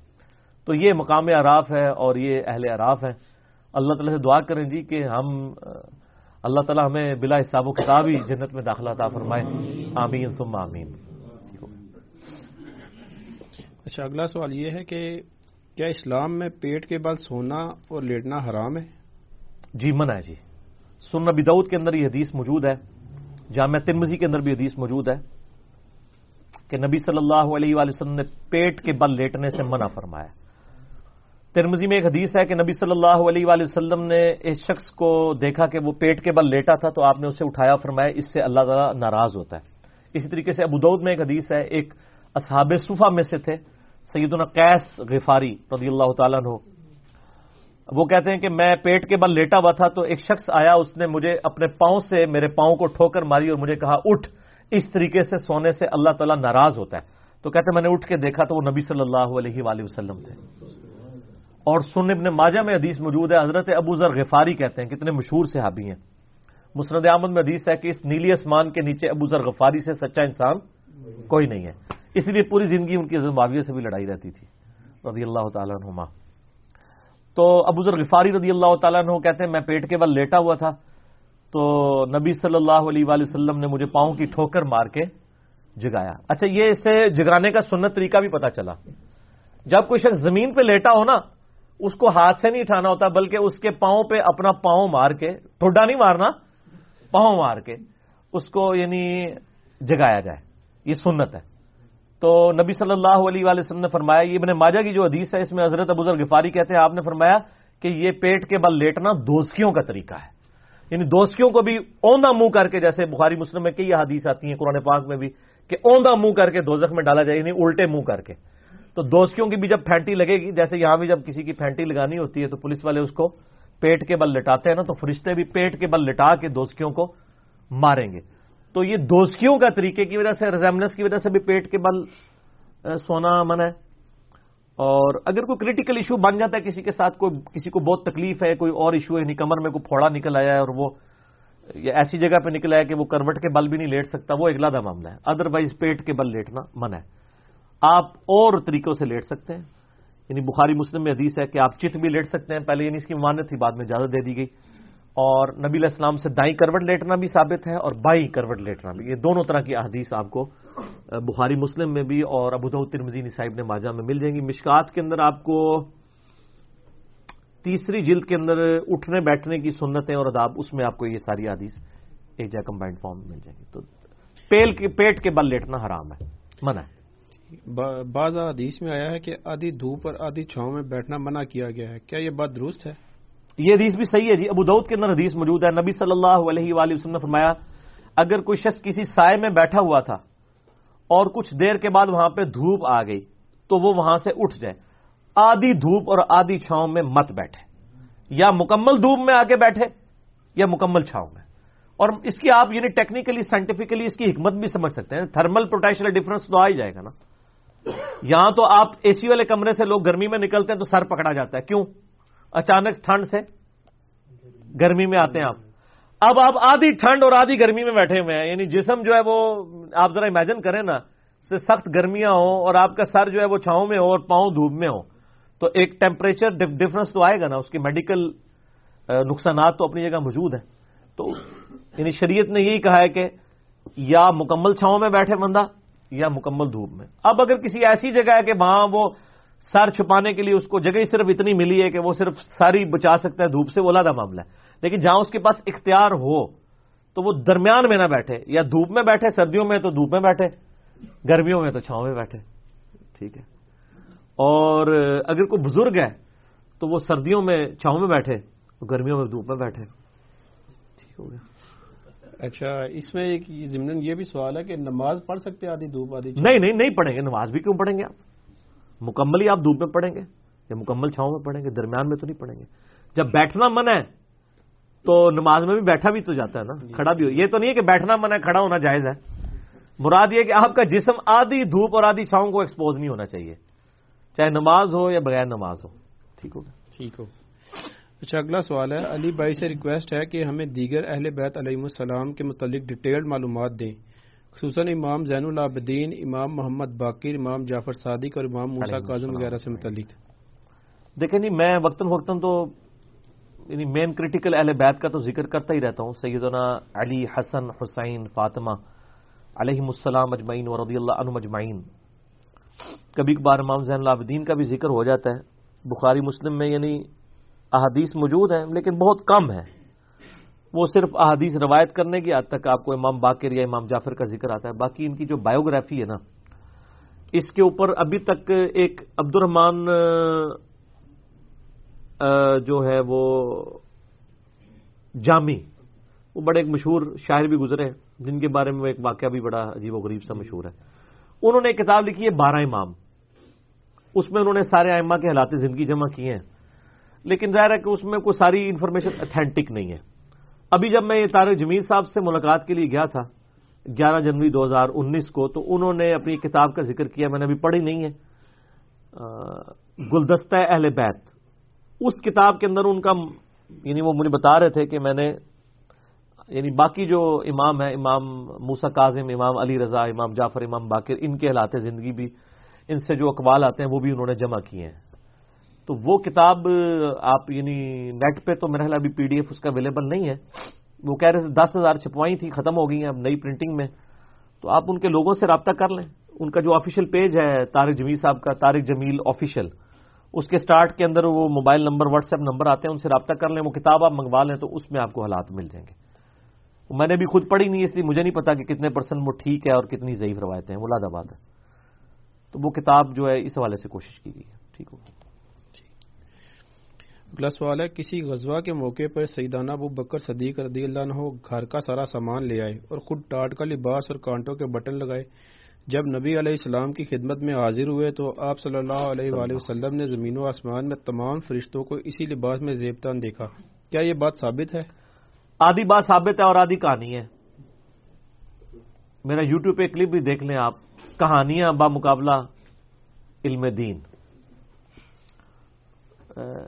وہ اردو میں تو یہ تھام نیل ہے، انگلش ٹائٹل اس کا ہے، مولانا طارق جمیل اور مولانا ثاقب مصطفیٰ رضا مصطفیٰ، مصطفی صاحب کو دعوت حق۔ آدھی بات موجود ہوتی، یہ ترمزی میں حدیث ہے۔ سیدنا عمر فاروق رضی اللہ تعالیٰ راوی ہے میں نے حدیث دو ہزار گیارہ میں جو سیدنا عمر کی شان میں لیکچر دیا تھا، مسئلہ سکسٹی فائیو اس میں بیان کی تھی۔ سیدنا عمر کہتے ہیں کہ میں اس زمانے میں بڑا خوشحال تھا جب نبی علیہ السلام نے چندے کی اپیل کی تو میں نے کہا، آج تو میں ابو بکر کو پیچھے چھوڑ دوں گا۔ یہ حدیث آپ کو مشکات میں بھی حضرت ابو بکر والے چیپٹر میں تیسری جلد میں مل جائے گی۔ تو کہتے ہیں، میں نے اپنے گھر کا سارا سامان جو ہے، اس کو نصف کیا اور آدھا سامان اٹھا کے نبی الاسلام کی خدمت میں حاضر ہوا۔ پہنچا تو وہاں حضرت بکر صدیق اپنے پورے گھر کا سامان لے آئے تھے۔ ٹھیک ہے۔ تو نبی صلی اللہ علیہ وآلہ وسلم نے فرمایا، ابو بکر، گھر والوں کے لیے بھی کچھ چھوڑ کے آئے ہو۔ تو انہوں نے کہا، گھر والوں کے لیے اللہ اور اس کا رسول چھوڑ آئے ہوں۔ تو حضرت عمر کہتے ہیں کہ میں سمجھ گیا، میں ابو بکر سے کبھی آگے نہیں نکل سکتا۔ بس یہ تھا، اس کے بعد پھر کہانی بنائی گی وہ ٹاٹ کا لباس تھا جی وہ کانٹوں کے بٹن تھے، پھر فرشتے آئے۔ جب تک کہانی نہ بنے، مزہ نہیں آتا۔ ان کو۔ بس اتنی بات آئی ہے۔ اس پہ میں نے ایک اور لیکچر بھی دیا ہے۔ میرے لیے اللہ اور اس کا رسول ہی کافی ہے۔ وہ اسی سے انہوں نے نکالا ہوا نا پلی۔ اور وہ کہتے ہیں، دیکھیں جی اس سے حاضر و ناظر بھی ثابت ہوتا ہے کہ گھر میں اللہ اور اس کا رسول چھوڑ آئے ہوں۔ اور یہ محاورتن بات ہو رہی ہے۔ یہ جو لوگ یہ بات کر رہے ہیں، ان سے پوچھیں کہ، اپنے بابوں سے پوچھیں کہ آپ کے بابوں کا یہ عقیدہ ہے کہ اللہ تعالیٰ کو گھر میں قید کیا جا سکتا ہے؟ تو کہیں گے، یہ عقیدہ کفری ہے۔ تو آپ ہمیں کیوں کہانی کروا رہے ہیں کہ حضرت بکر، جو ہے، وہ اللہ اور اس کے رسول کو گھر کے اندر چھوڑ آئے ہیں؟ یہ تو محاورتن بات ہے کہ اللہ اور اس کے رسول کی محبت، اللہ اور اس کے رسول کی اطاعت، وہ چھوڑ آئے ہیں اس طرح یعنی نٹی گریٹیز کو پکڑ کے، بلکہ وہ قرآن پاک میں اللہ تعالیٰ نے ایک جگہ فرمایا نا کہ کافر جو ہے وہ جنت سے اس طرح نامید سورہ یعنی اٹھائیسویں پارے کے اندر نا امید ہو چکے ہیں، جس طرح کہ یہ مردوں سے نا امید ہو چکے ہیں۔ جیسے یعنی قبر سے مردے نہیں نا دوبارہ نکل سکتے اس دنیا کی زندگی میں۔ اس طرح یہ جنت سے اس طرح نا امید ہو چکے ہیں اور ہمارے نبی کی دعوت پہ لبائک نہیں کہہ رہے۔ وہ صرف اتنا ٹکڑا پکڑتے ہیں اور وہ کہتے ہیں دیکھیں جی جو قبر والوں سے نا امید ہو جائے وہ کافر ہوتا ہے، ہم تو قبر والوں سے مانگتے ہیں مسلمان ہیں۔ اے کہانی۔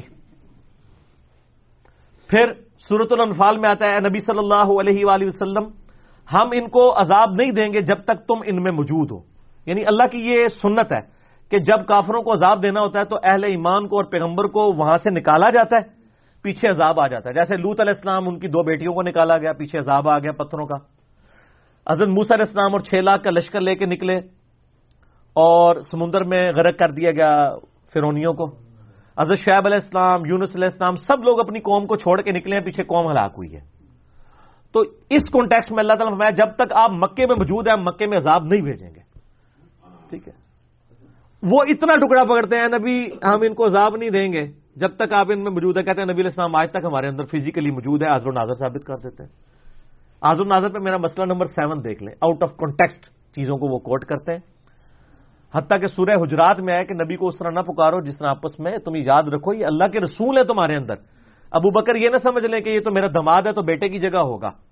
اور سعید عائشہ یہ نہ سمجھ لیں، یہ تو میرا خامد ہی ہے، تو میں خامد کے ساتھ جھگڑا بھی کر سکتی ہوں۔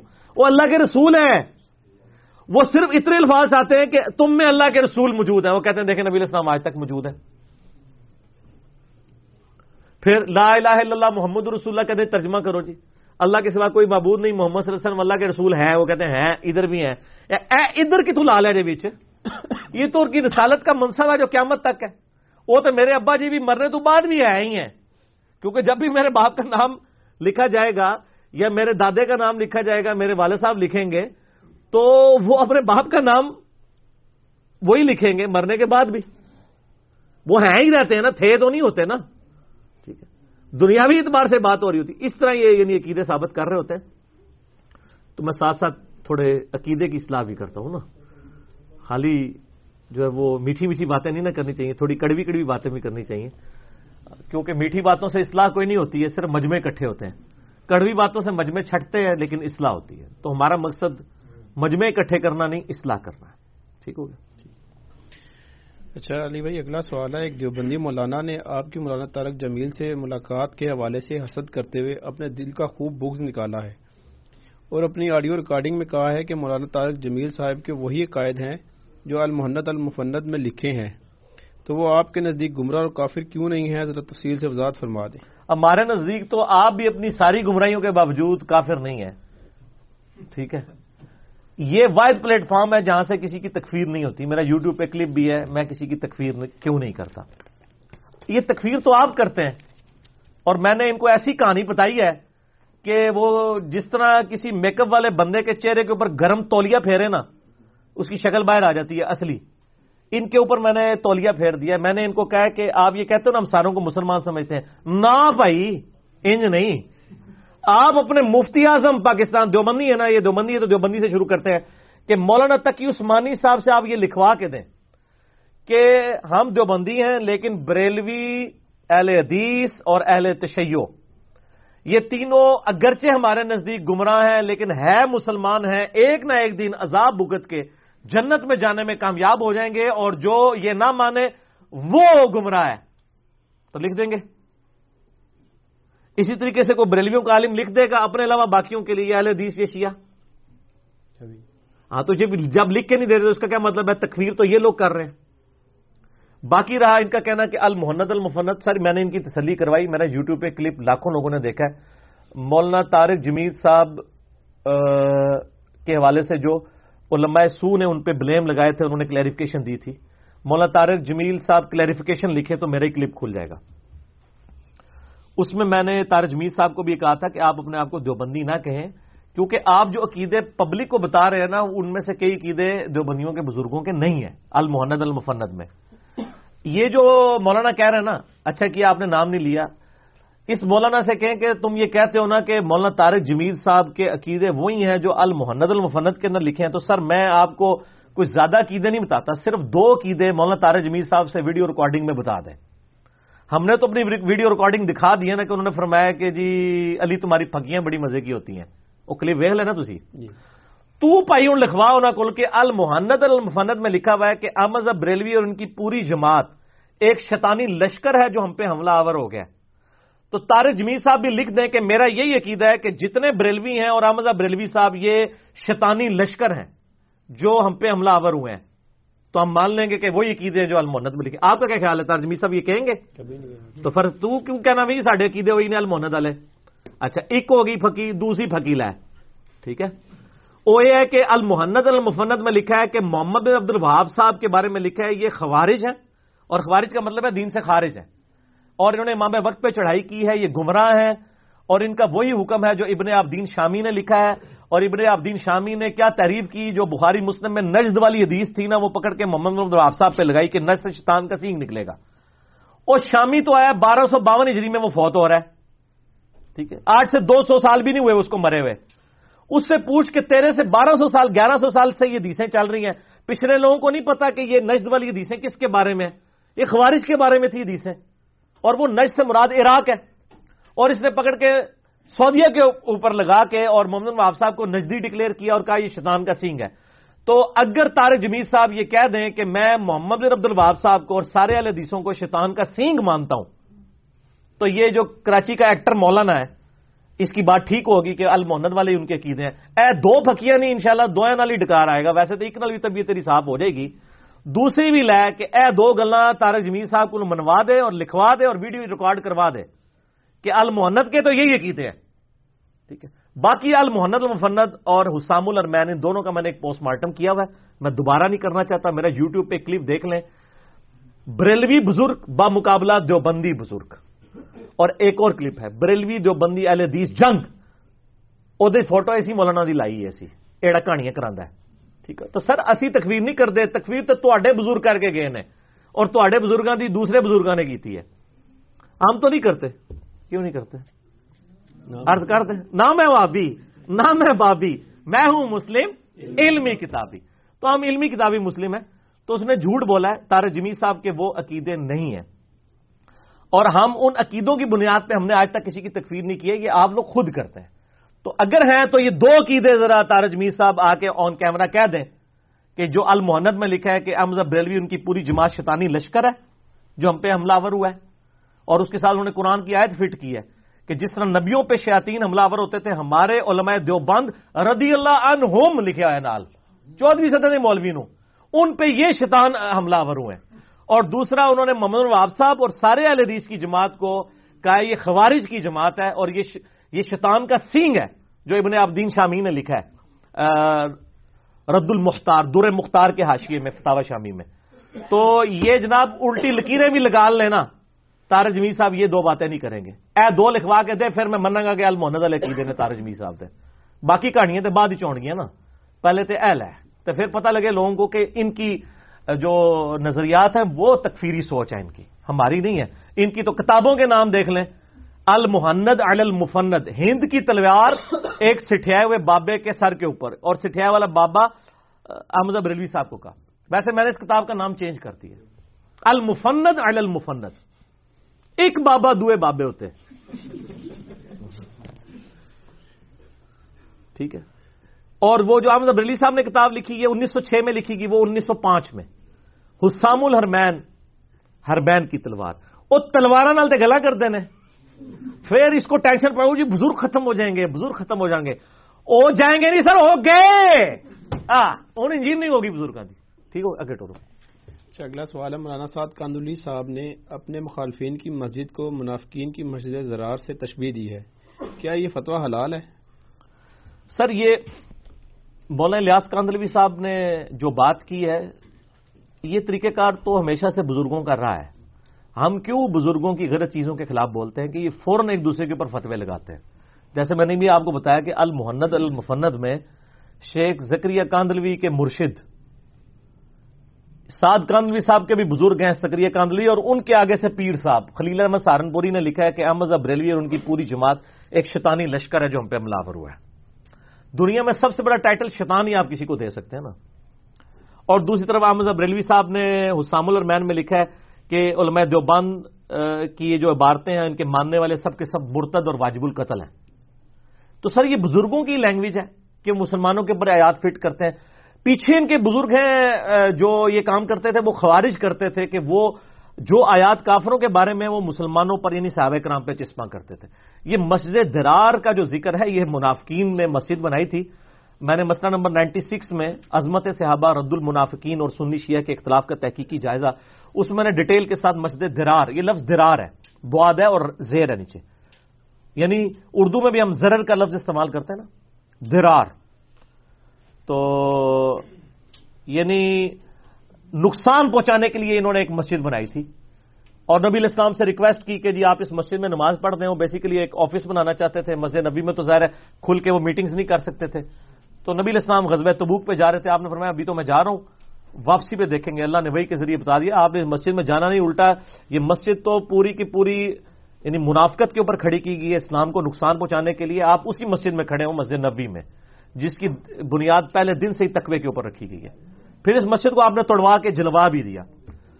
تو اب یہ ہوا ہے کہ جب یہ اختلاف ہے نا، تبلیغی جماعت کے اندر اختلاف ہے یعنی مولانا سعد کاندلوی صاحب، چونکہ ان کی نسل میں سے ہیں، تو انہوں نے تو وہ بنگلہ والی مسجد جو ہے نظام دین میں، نظام الدین کے اندر وہ تو اس پہ ان کا ہے اس وقت۔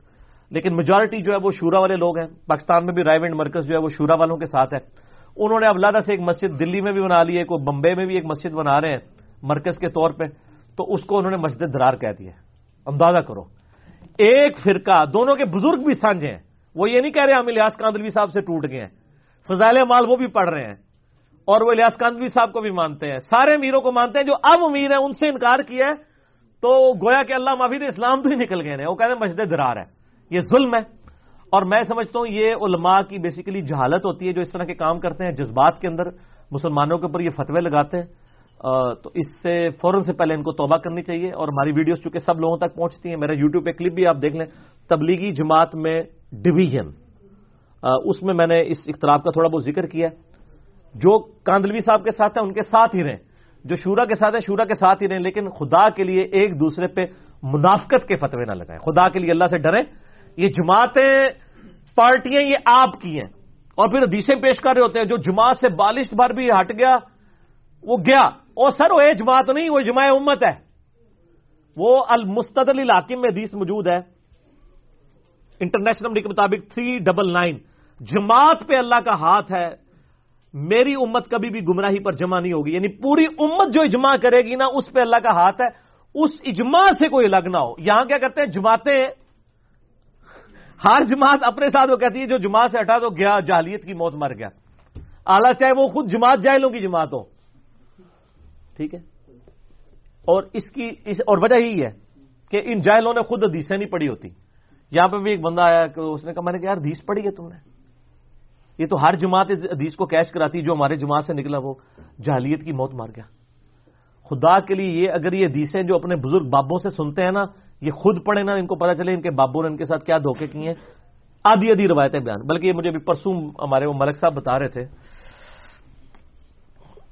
تو ہے، ملک ہے ویسے وہ، لیکن محب اہل بیت ہیں، ملوکیت میں نہیں ہے تو وہ کہہ رہے تھے کہ وہ اپنی یعنی کسی جگہ شاپ پہ بیٹھے ہوئے تھے، وہاں پہ وہ دیوبندی مولوی سی کو، ملک صاحب؟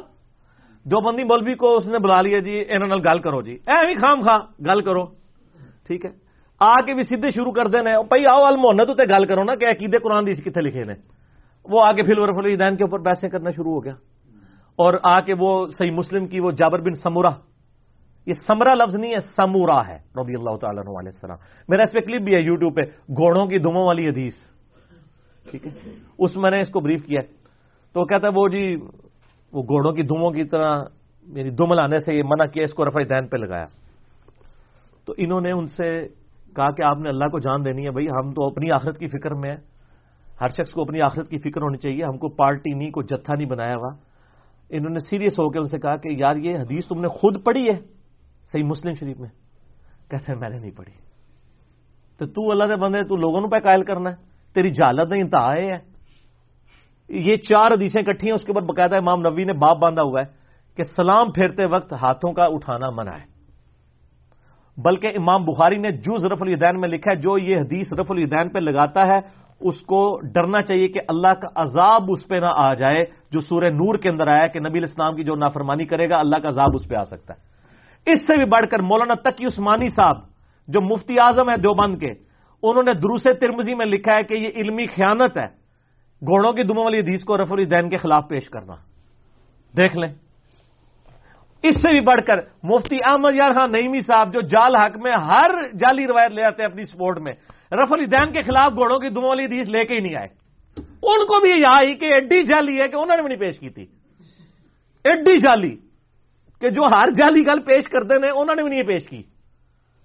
تو یہ یہ خود پڑھتے نہیں۔ پھر میں نے ان کو پھر اپنے بھائیوں کو بتایا کہ یہ تو اس سے بڑا واقعہ ہماری گلی میں ہوا۔ یعنی میرے گھر کے ساتھ بالکل ایک بریلیوں کے بہت بڑے مفتی صاحب رہتے تھے، آج کل وہ ہجرت کر گئے وہاں سے۔ ان سے میرے بڑے اچھے تعلقات تھے۔ جب میں ٹو تھاؤزینڈ ایٹ میں ریورٹ ہوا تو انہوں نے میرے سلام کا جواب دینا چھوڑ دیا۔ سر، یہ ہمارا ہی حوصلہ ہے۔ ہم ریورٹ ہو کے آپ کو غلط عقیدوں پہ مانتے ہوئے بھی آپ کو سلام بھی کرتے ہیں۔ اور آپ کی مسجدوں میں آپ کے پیچھے نمازیں بھی پڑھتے ہیں۔ ٹھیک ہے۔ آپ میں یہ حوصلہ نہیں۔ سلام کا جواب نہیں دیتے تھے۔ تو ان دنوں میں دو ہزار آٹھ کی بات ہے، دو چار اپنے جو قریبی دوست ہیں، ان کو گھر لے کے میں بیٹھتا تھا۔ سیٹرڈے یا سنڈے سنڈے والے دن ہی۔ عشاء کے بعد بعد میں مغرب میں وہ ٹرانسفر ہو گیا۔ تو میں یعنی سنت طریقہ بھی یہ ہے کہ جب بھی آپ، میں بلکہ ویڈیو کے حساب سے لوگوں کو بتاؤں گا، جب بھی آپ نے دعوت دینی ہے، اعلانیہ نہ دیں۔ کچھ عرصہ محنت کریں اپنے قریبی دوستوں پہ۔ جیسے نبی الاسلام نے حضرت ابو بکر کو اعتماد میں لیا، ان کے آگے سے حضرت عثمان دوست تھے، ان کو اعتماد میں لیا۔ حضرت زبیر دوست تھے، سعد ابن نبی وقاص تھے، تو شروع شروع میں یہ سب لوگ مسلمان ہوئے۔ پھر چار بندے آپ کے ساتھ چلنے والے ہو نا پھر آپ جو ہے نا وہ، پھر بھی مولوی سے پنگا نہیں لینا آپ نے، کیونکہ مولوی بیانڈ ریپیئر ہے۔ تو خیر، میں بھی اپنے دوستوں میں سے، ہمارے ایک رضوان بھائی ہیں، وہ آج کل قطر میں ہوتے ہیں۔ جیلم کی ہیں کبھی کبھار آتے رہتے ہیں تو ملاقات ہوتی ہے۔ تو یعنی بہت چھوٹی عمر میں مجھ سے وہ چھوٹا تھا، ہم پہلے دعوت اسلامی میں تھے تو ہمارے ساتھ دعوت اسلامی میں اٹیچ ہو گئے۔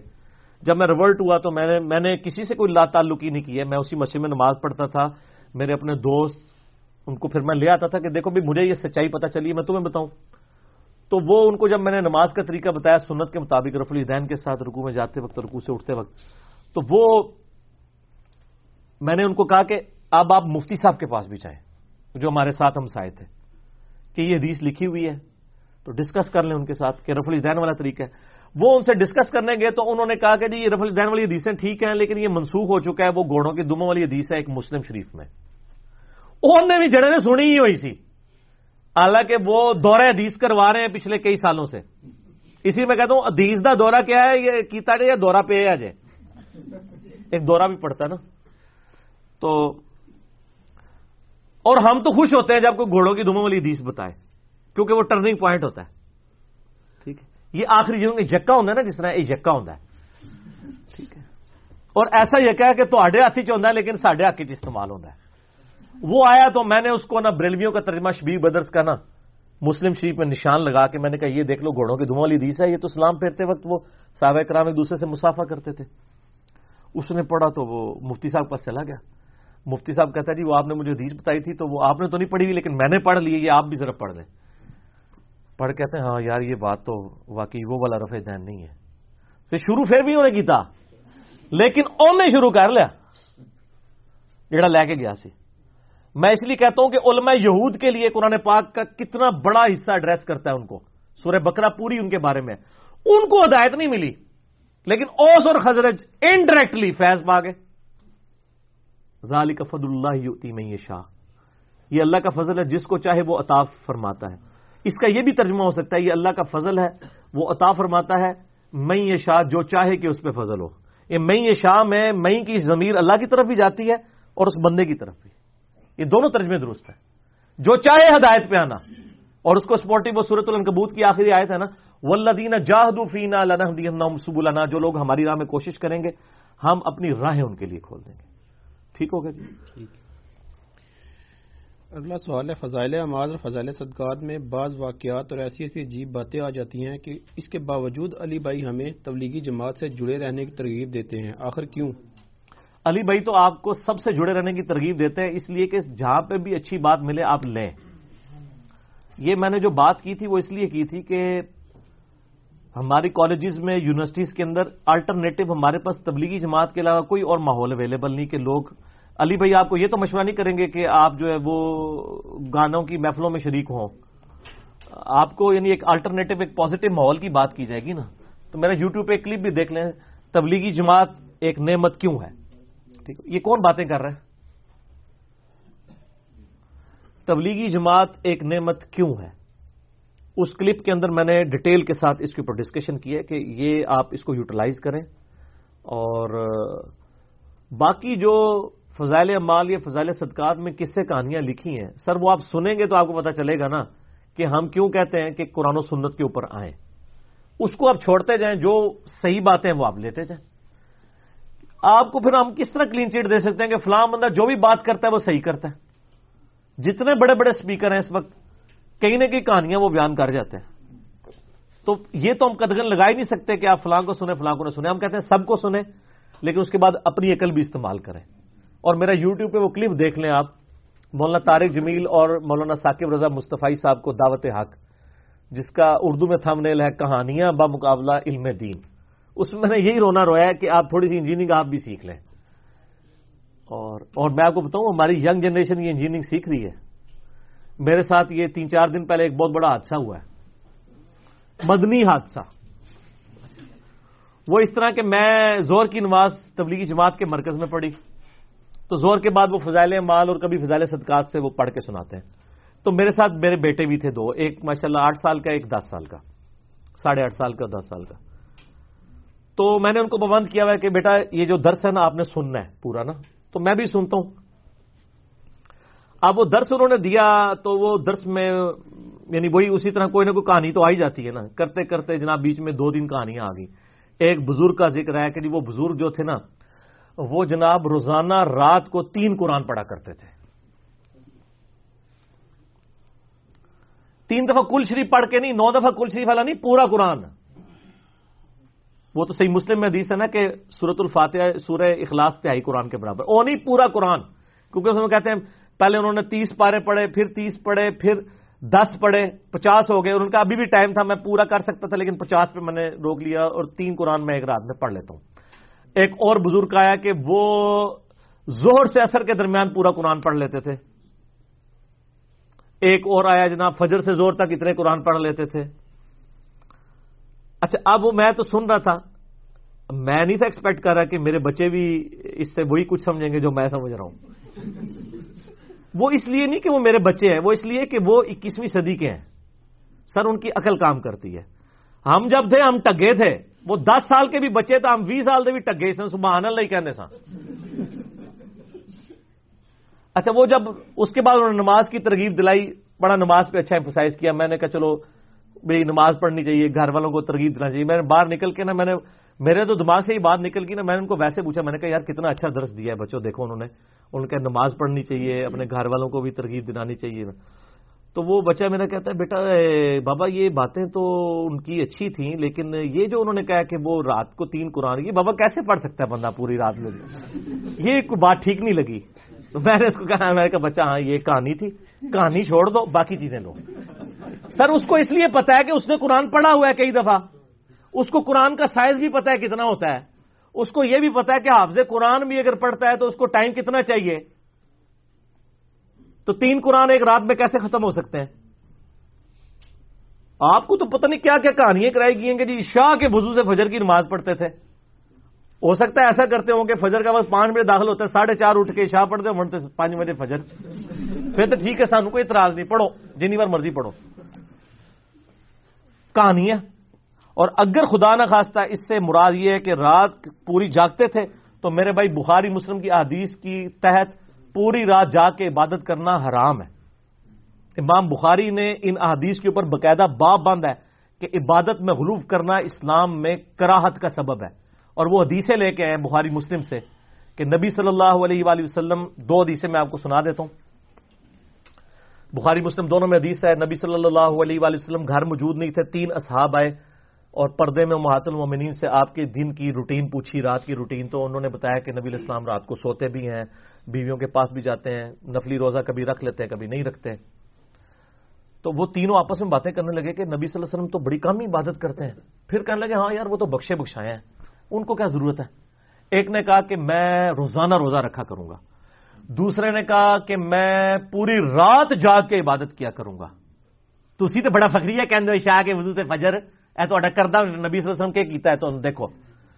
ٹھیک ہے۔ بزرگی کے پہلے مسلمان نہیں بچاؤ ایسے لوگوں کی جنہوں نے بارے تھی جھوٹ مشہور کیتے ہیں اور یہ بخاری مسلم ہے کہانی کتاب نہیں ہے۔ تیسرے نے کہا، یار، یہ نکاح کرنے سے تو جھنجٹ ہی پالنا پڑتا ہے۔ میں شادی نہیں کروں گا۔ یہ کیا کہ وہاں سے چلے گئے۔ نبی صلی اللہ علیہ وآلہ وسلم تشریف لائے وہ مات المومنین نے بتایا کہ اس طرح آئے تھے وہ۔ یہ یہ کہہ کے گئے۔ آپ نے بلاؤ ان کو۔ اور آپ نے پہلا جملہ بڑا سخت بولا۔ آپ نے میں اللہ کی قسم، میں تم سے زیادہ پرہیزگار ہوں۔ زیادہ پرہیزگار وہ نہیں ہوتا جو پوری رات جاگے اور روزانہ روزہ رکھے۔ یہی مطلب نکلا نا؟ میں تم سے زیادہ پرہیزگار ہوں۔ میں رات کو سوتا بھی ہوں، بیویوں کے پاس بھی جاتا ہوں اور اٹھ کے نفل بھی پڑھ لیتا ہوں۔ اور پھر آپ صلی اللہ علیہ وسلم فرمایا، میں نفلی روزے رکھتا بھی ہوں اور نہیں بھی رکھتا ہوں، چھوڑ بھی دیتا ہوں۔ اور میں نے شادی کی ہوئی ہے، میری اتنی بیویاں ہیں ان نکاح سنتی فمن رغب عن سنتی فلئی سمنی نکاح میری سنت ہے، جس نے میری سنت چھوڑ دی۔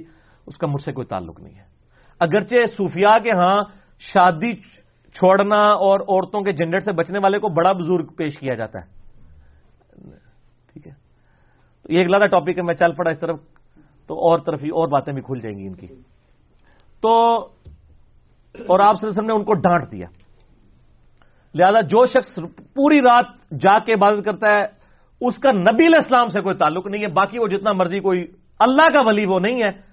شیطان کا ہو سکتا ہے، کسی اور کا ہو سکتا ہے۔ اور ایک اور حدیث بخاری مسلم میں، عبداللہ بن امر بن آس کے بارے میں آتا ہے۔ ان کے باپ نے اپنی بہو سے، عبداللہ بن امر بن آس کی بیوی سے پوچھا امر بن آس نے، کہ میرے بیٹے کو کیسا پایا شادی کے بعد؟ انہوں نے کہا ہاں جی آپ کا بیٹا تو بڑا نیک ہے۔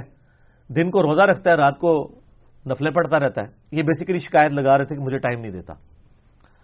نبی صلی اللہ علیہ وسلم سیدھے پہنچے۔ نبی علیہ السلام کے پاس حضرت امر بن آس اور جا کے بتایا کہ جی یہ کر رہا ہے وہ، آپ کا شگرد خاص۔ آپ فرمایا، بلا اس کو۔ بلایا، آپ فرمایا، عبداللہ، اگر پوری رات جاگو گے تو آنکھیں اندھی ہو جائیں گی۔ تمہاری آنکھوں کا بھی تم پہ حق ہے، تمہارے جسم کا بھی تم پہ حق ہے، تمہاری بیوی کا بھی تم پہ حق ہے، تمہارے بچوں کا بھی تم پہ حق ہے۔ اس طرح نہ کرو۔ یا فضائل مال، فضائل صدقات، اور ان کو تو چھوڑنے پرانے سارے بزرگ شریک شیخ فرید الدین اطار نے تذکرت الاولیاء میں لکھا ہے، کتنے بزرگوں کے بارے میں وہ نمک کا سرما لگایا کرتے تھے۔ تاکہ رات کو جا کے عبادت کر سکیں۔ حتیٰ کہ عادت پکی ہوگی۔ پکی ہوگی اور نہیں ہوگی نا۔ نمک کا سرما لا کے عادت پکی ہونی سی۔ کہ نیندر پہنی ہے، نمک پالو کے یہ وہ دین ہے جو آپ کو دین کے نام پہ دھوکہ دیا گیا۔ اور اللہ کے فضل سے اس کا جھوٹا ہونے کے لیے اتنا ہی کافی ہے کہ یہ دین گوروں کے سامنے پیش کریں گے، وہ مذاق اڑائیں گے۔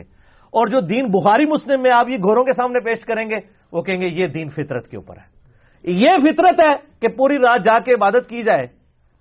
اور بی بچوں کو ٹائم نہ دیا جائے شاہ کے بزو سے فجر پڑی جائے چالیس سال تک۔ اے جھوٹ ہے ویسے۔ وہ تو میڈیا کوئی نہیں سی نا، پکڑا جانا اے جھوٹ ہے۔ جناب تے بزرگ تھے ایک بزرگ نال دو نمازا پڑھتے سن۔ سڈے کو ایک بزرگ نے جڑے ایک بزرگ نال چار نمازا پڑھتے ہیں زور، اثر مغربی شاہ اور ایک گھنٹے دے اندر اندر۔ مغرب تو پونا گھنٹہ پہلے کہتے ہیں زور اثر جمع کرو اور مغرب کے نال ہی مغربی شاہ جمع کرو۔ زورین اور مغربین اور یہ جسٹیفائی بھی ہوئے گا۔ ہاں۔ یہ لیگلائزڈ ہے یہ چیز۔ ٹھیک ہے نا؟ تھی دو نماز کی گل کرو ہوں تو چار ہو چکی ہیں یہ سب جھوٹ ہے اور اور اگر یہ سچ بھی ہے تو اس کا دین اسلام سے کوئی تعلق نہیں ہے۔ اس کو آپ دین تصوف کہہ سکتے ہیں، دین اسلام نہیں ہے۔ ٹھیک ہو گیا؟ صحیح۔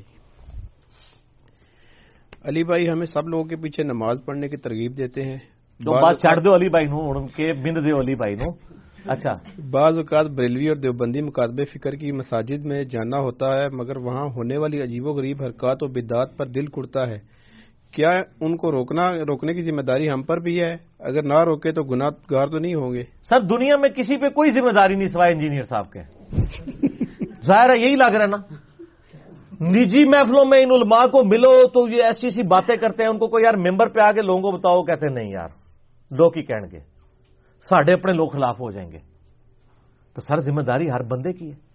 صحیح بخاری کی حدیث ہے بلی کو انی ولو آیا۔ پہنچا دو میری طرف سے، خواہ تمہیں ایک آیت ہی آتی ہو۔ ہر شخص اپنے نبی صلی اللہ علیہ وآلہ وسلم کا مجاہد ہے۔ اس کا کام ہے کہ سچی بات لوگوں کو پہنچائے۔ اس طرح میری ذمہ داری نہیں ہے۔ البتہ مولویوں سے پنگا نہ لے، میں نے بار بار کہا ہے۔ مولویوں کو عطر گفٹ کریں، ان کو سوٹ گفٹ کریں، ان کو کبھی کبھار کھانا بھجوا دیں، پنگا نہ ان سے لیں اس کی وجہ یہ ہے کہ ان کے پاس ممبر ہے۔ اور ممبر پہ چڑھ جائیں گے اور آپ کی دعوت روک دیں گے۔ یہ کام آپ نہ کریں۔ ہم نے یہ کام کیا ہوتا، میرے بھائی، یہ اکیڈمی کب کی ختم ہوگی ہوتی؟ یہ کام کیے نہیں۔ آپ پبلک میں محنت کریں پبلک بہت ہے۔ پبلک کو سینہ بسینہ نبیوں والی دعوت کے ساتھ نبیوں کا طریقہ یہی ہے نا۔ اور یہ امت تو ویسے ہی نبیوں والے پیٹرن پہ کم تم خیر امت ان اخرجت للناس تأمرون بالمعروف وتنهون عن المنکر۔ ہمارے، آپ کو پتا ہے، اس امت کی افضلیت کی سب سے بڑی وجہ کیا ہے؟ بلکہ دا اونلی وجہ قرآن میں یہ آئی ہے، اس امت کی افضلیت یہ نہیں ہے کہ ہم نبی الاسلام کی امت ہیں یہ۔ اس لیے کہ اس اس امت کو نبیوں والا کام ملا ہے۔ اگرچہ انڈائریکٹلی بات وہی ہے کہ یہ ختم نبوت کے صدقے ملا ہے۔ اگر ختم نبوت نہ ہوتی تو نئے نبی آتے۔ اب چونکہ ختم نبوت ہوئی ہے، لہذا نبیوں والا کام امت کو شفٹ ہوا ہے۔ اور اس کی وجہ سے یہ امت اگلی امتوں سے بہتر ہے۔ کن تم خیرہ امت ان اخرجت للناس تأمرون بالمعروف و تنہون عن المنکر و تؤمنون باللہ۔ تم بہترین امت ہو کیونکہ تم لوگوں کے نفع کے لیے نکالے گئے ہو۔ تم لوگوں کو نیکی کی طرف بلاتے ہو، برائی سے روکتے ہو اور اللہ پر ایمان لاتے ہو۔ اس کا مطلب اللہ پر ایمان لانے والا سچا وہی ہوگا اپنے دعوے میں جو نیکی کا حکم دے اور برائی سے روکے۔ تو یہ ہر بندے کی ذمہ داری ہے۔ پبلک میں محنت کریں۔ باقی یہ خرافات کی وجہ سے آپ مسجدیں نہ چھوڑیں، سر۔ وہ تو چاہتے ہیں آپ ان کی مسجدیں چھوڑ دیں۔ اور ہم یہ چاہتے ہیں آپ کبھی بھی مسجدیں نہ چھوڑیں۔ کیونکہ تبدیلی پھر اسی طریقے سے آئے گی۔ مجھے یاد ہے کہ میرے محلے میں ایک جو بنیوں کی مسجد ہے۔ ایک وہ وقت تھا، میں اکیلا رف الدین سے نماز پڑھتا تھا۔ ٹھیک ہے۔ ایک دفعہ انہوں نے، ان کے مولانا صاحب نے مجھے بازو سے پکڑ کے مسجد سے نکال بھی دیا۔ خوب بےزتی بھی کی۔ لیکن پھر میں اگلی نماز میں ان کے پیچھے ہی نماز پڑھ رہا تھا۔ اور اس کی برکت یہ ہے کہ آج ماشاء اللہ دس بارہ لوگ ہیں جو وہاں پہ رف الدین سے نماز پڑھتے ہیں۔ اور ایک وہ وقت تھا کہ میں اکیلا تھوڑی سی، میری تو امین ویسے بھی کوئی زیادہ اونچی نہیں ہوتی۔ میری امین چوبتی تھی۔ اب سارے امین کہتے ہیں ان کو نہیں چوبتی۔ اور اگر میں اس وقت اس سسٹم سے علیحدگی اختیار کر لیتا تو تبدیلی تو کبھی نہ آتی۔ یہ تو چاہتے ہیں کہ آپ کو اپنی مسجدوں سے نکالیں۔ آپ نے مسجدیں نہیں چھوڑ دی نمازوں کی گارنٹی میری ہے۔ میں نے جناب دلیل سے ثابت کیا ہے نماز ہر اس شخص کے پیچھے ہو جاتی ہے جو کافر نہیں ہے۔ اگر آپ سمجھتے ہیں یہ کافر ہیں، تو آپ بے شک نماز نہ پڑھیں۔ اگر آپ سمجھتے ہیں مسلمان ہیں، کلمہ کو مشرق ہیں، گمراہ ہیں، بدتی ہیں، پھر نماز ہو جائے گی۔ وہ میرے دلائل آپ دیکھ لیں، امام کعبہ کے پیچھے نماز کا مسئلہ۔ اور ایک اور کلپ ہے، مفتی منیب الرحمان کا امام کعبہ پہ فتوا میں نے بخاری مسلم سے ثابت کیا ہے کہ صحابہ کرام بدتیوں کے پیچھے نماز پڑھنے کے، جن کے عقیدے خراب تھے، قائل تھے۔ بلکہ میں آپ کو ایک شغل کی بات بتاؤں۔ ہمارے شروع کے ایک بھائیوں میں سے عمیر بھائی۔ تو وہ اس وقت کالج کے اسٹوڈنٹ تھے دو ہزار آٹھ کی بات ہے، میرے محلے دار تھے، ان کے والد صاحب تبلیغی جماعت میں، ان کا پورا خاندان تبلیغی جماعت میں۔ تو وہ اپنی دوستی یاری میں نا اپنے باقی دوستوں کے ساتھ میرے درس میں آتے تھے، آہستہ آہستہ انہوں نے رف الدین شروع کیا تو تھر تھلی پہ گئی۔ ان کے بڑے بھائی آ گئے میرے پاس۔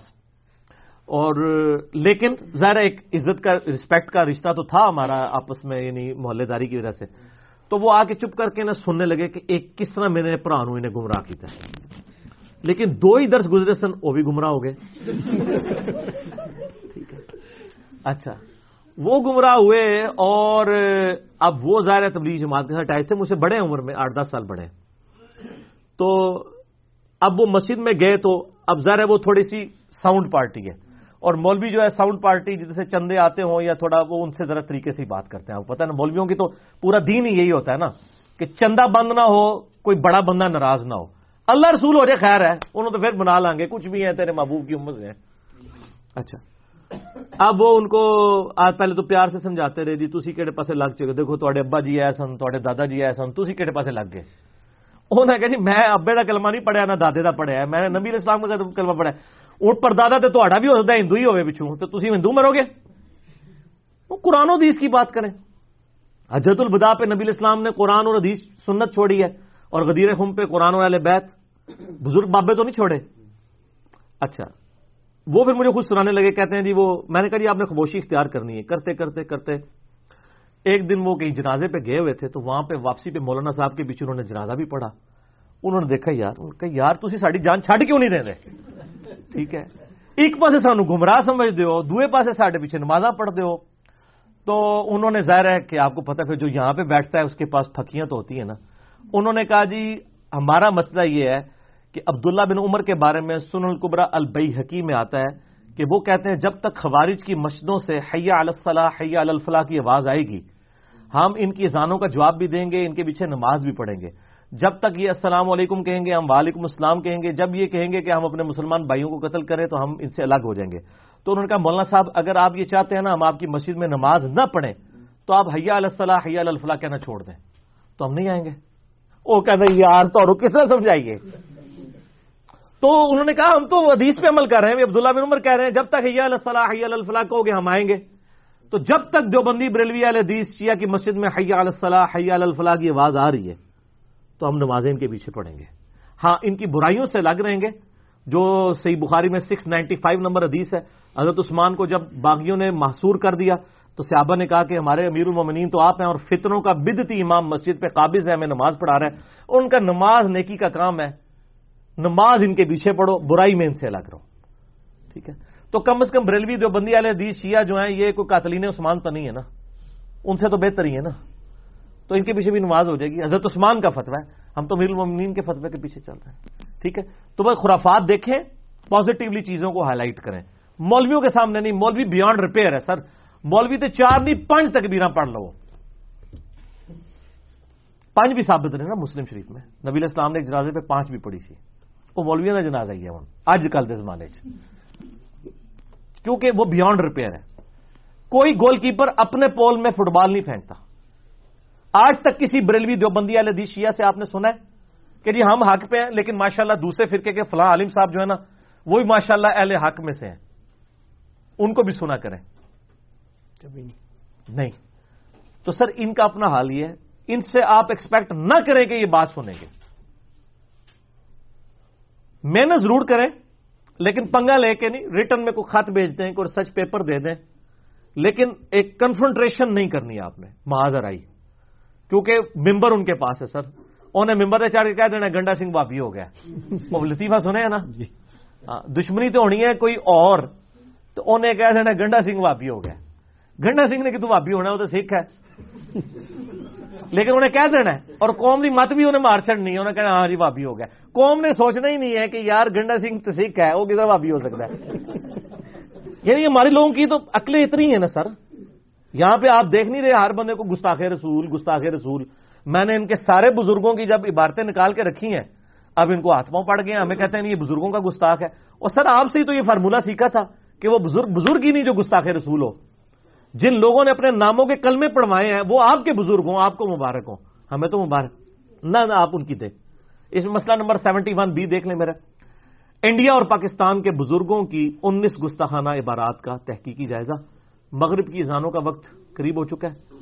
باقی سوالات انشاءاللہ شاء اذان مغرب کے وقفے کے بعد ان شاء اللہ تعالی بسم اللہ وسلاۃ وسلام علی رسول اللہ علیہ و اصحاب اجمعین۔ اذان مغرب کے وقفے کے بعد علمی و تحقیقی مجلس نمبر 46 میں ہم ان شاء اللہ تعالی آج بیس جنوری دو ہزار انیس کو سنڈے کے دن بقیہ کے سوالات کا سلسلہ شروع کرتے ہیں۔ جی کاش بھائی۔ جی علی بھائی اگلا سوال ہے۔ شفاعت کے بغیر جنت کو حاصل کرنا تقریباً ناممکن نظر آتا ہے۔ ہماری شفاعت تو نبی صلی اللہ علیہ وآلہ وسلم کریں گے انشاءاللہ۔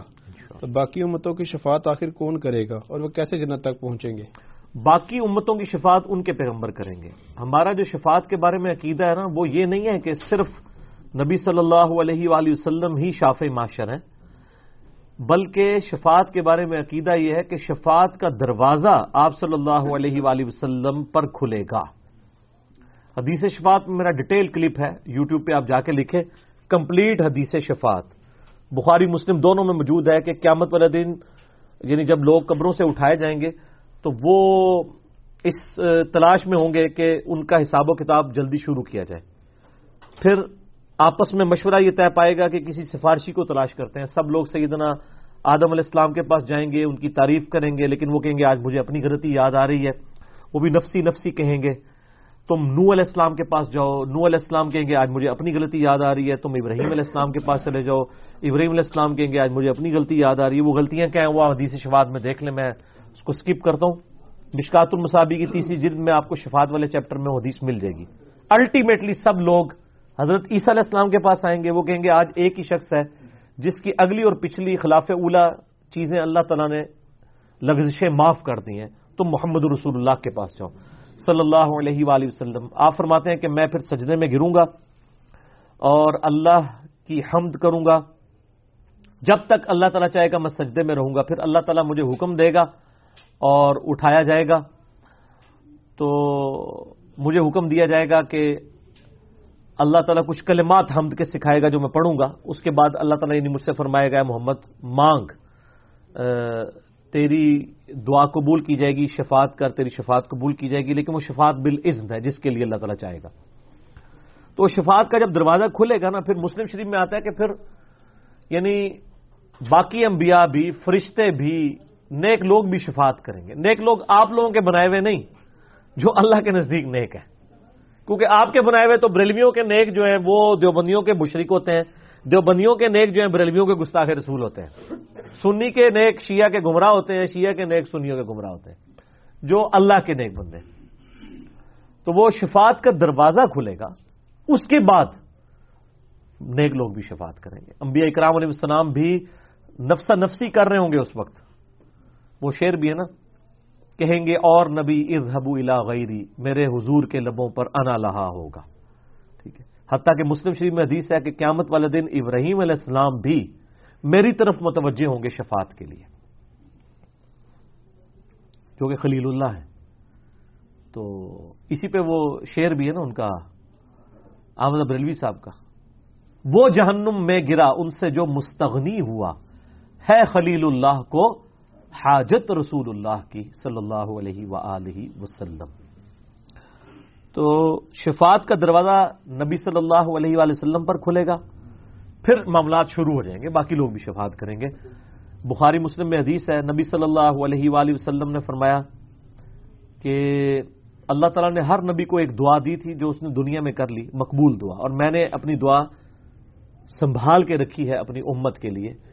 میری دعا سے میرے ہر امتی کو نفع پہنچے گا، دعائے شفاعت سے، سوائے اس کے کہ جس نے دنیا میں کسی قسم کا شرک کیا ہوا۔ مشرق کے لیے شفاعت نہیں ہے۔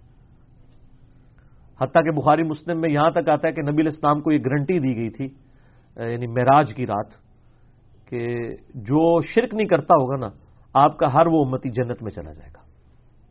بلکہ بخاری مسلم میں بھی آتا ہے کہ جب آپ علیہ السلام بار بار دوزخ کی طرف جائیں گے دوستیوں کو نکال کے جنت میں لانے کے لیے جب آخری دفعہ جائیں گے تو دروغہ جہنم سیدنا مالک علیہ السلام کہیں گے کہ آج آپ کا کوئی امتی دوزخ میں اب باقی نہیں ہے، سوائے ان لوگوں کے جن کو قرآن نے جنت میں جانے سے روک لیا اور وہ جنت میں نہیں جائیں گے۔ اور قرآن نے کن کو روکا ہے؟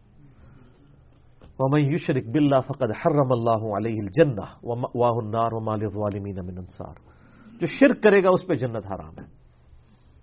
شرک معاف نہیں ہونا۔ تو مشرق کو قرآن روک لے گا نا؟ کیوں؟ لا تبدیل علی کلمات اللہ۔ اللہ کی کلمات نہیں بدلتے نا۔ قرآن نے کہہ دیا نا مشرق پہ جنت حرام ہے، تو اب جنت حرام ہے۔ کیونکہ قرآن اللہ کا کلام ہے۔ تو قرآن روک لے گا یعنی اللہ روک لے گا۔ تو جس کو اللہ روک لے، اس کو نبی علیہ السلام جنت میں لے کے نہیں جا سکتے۔ یہ آپ کا شعر ہی ہے، خدا کا پکڑا چھڑائے محمد۔ محمد کا پکڑا چھڑا کوئی نہیں سکتا، یہ آپ کے شعر ہیں۔ ٹھیک ہے نا؟ یہ تو میں مفتی منیب الرحمان صاحب کے پاس بیٹھا تھا، تو انہوں نے فرمایا یہ شرکیہ شعر ہے۔ مفتی منیب الرحمان صاحب نے، حالانکہ خود بریلوی ہیں۔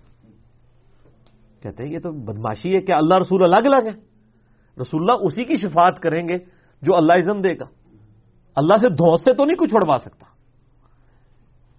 اور نہ نبی علیہ السلام کا یہ اسٹیٹس ہے کہ وہ یہ ایسا کریں۔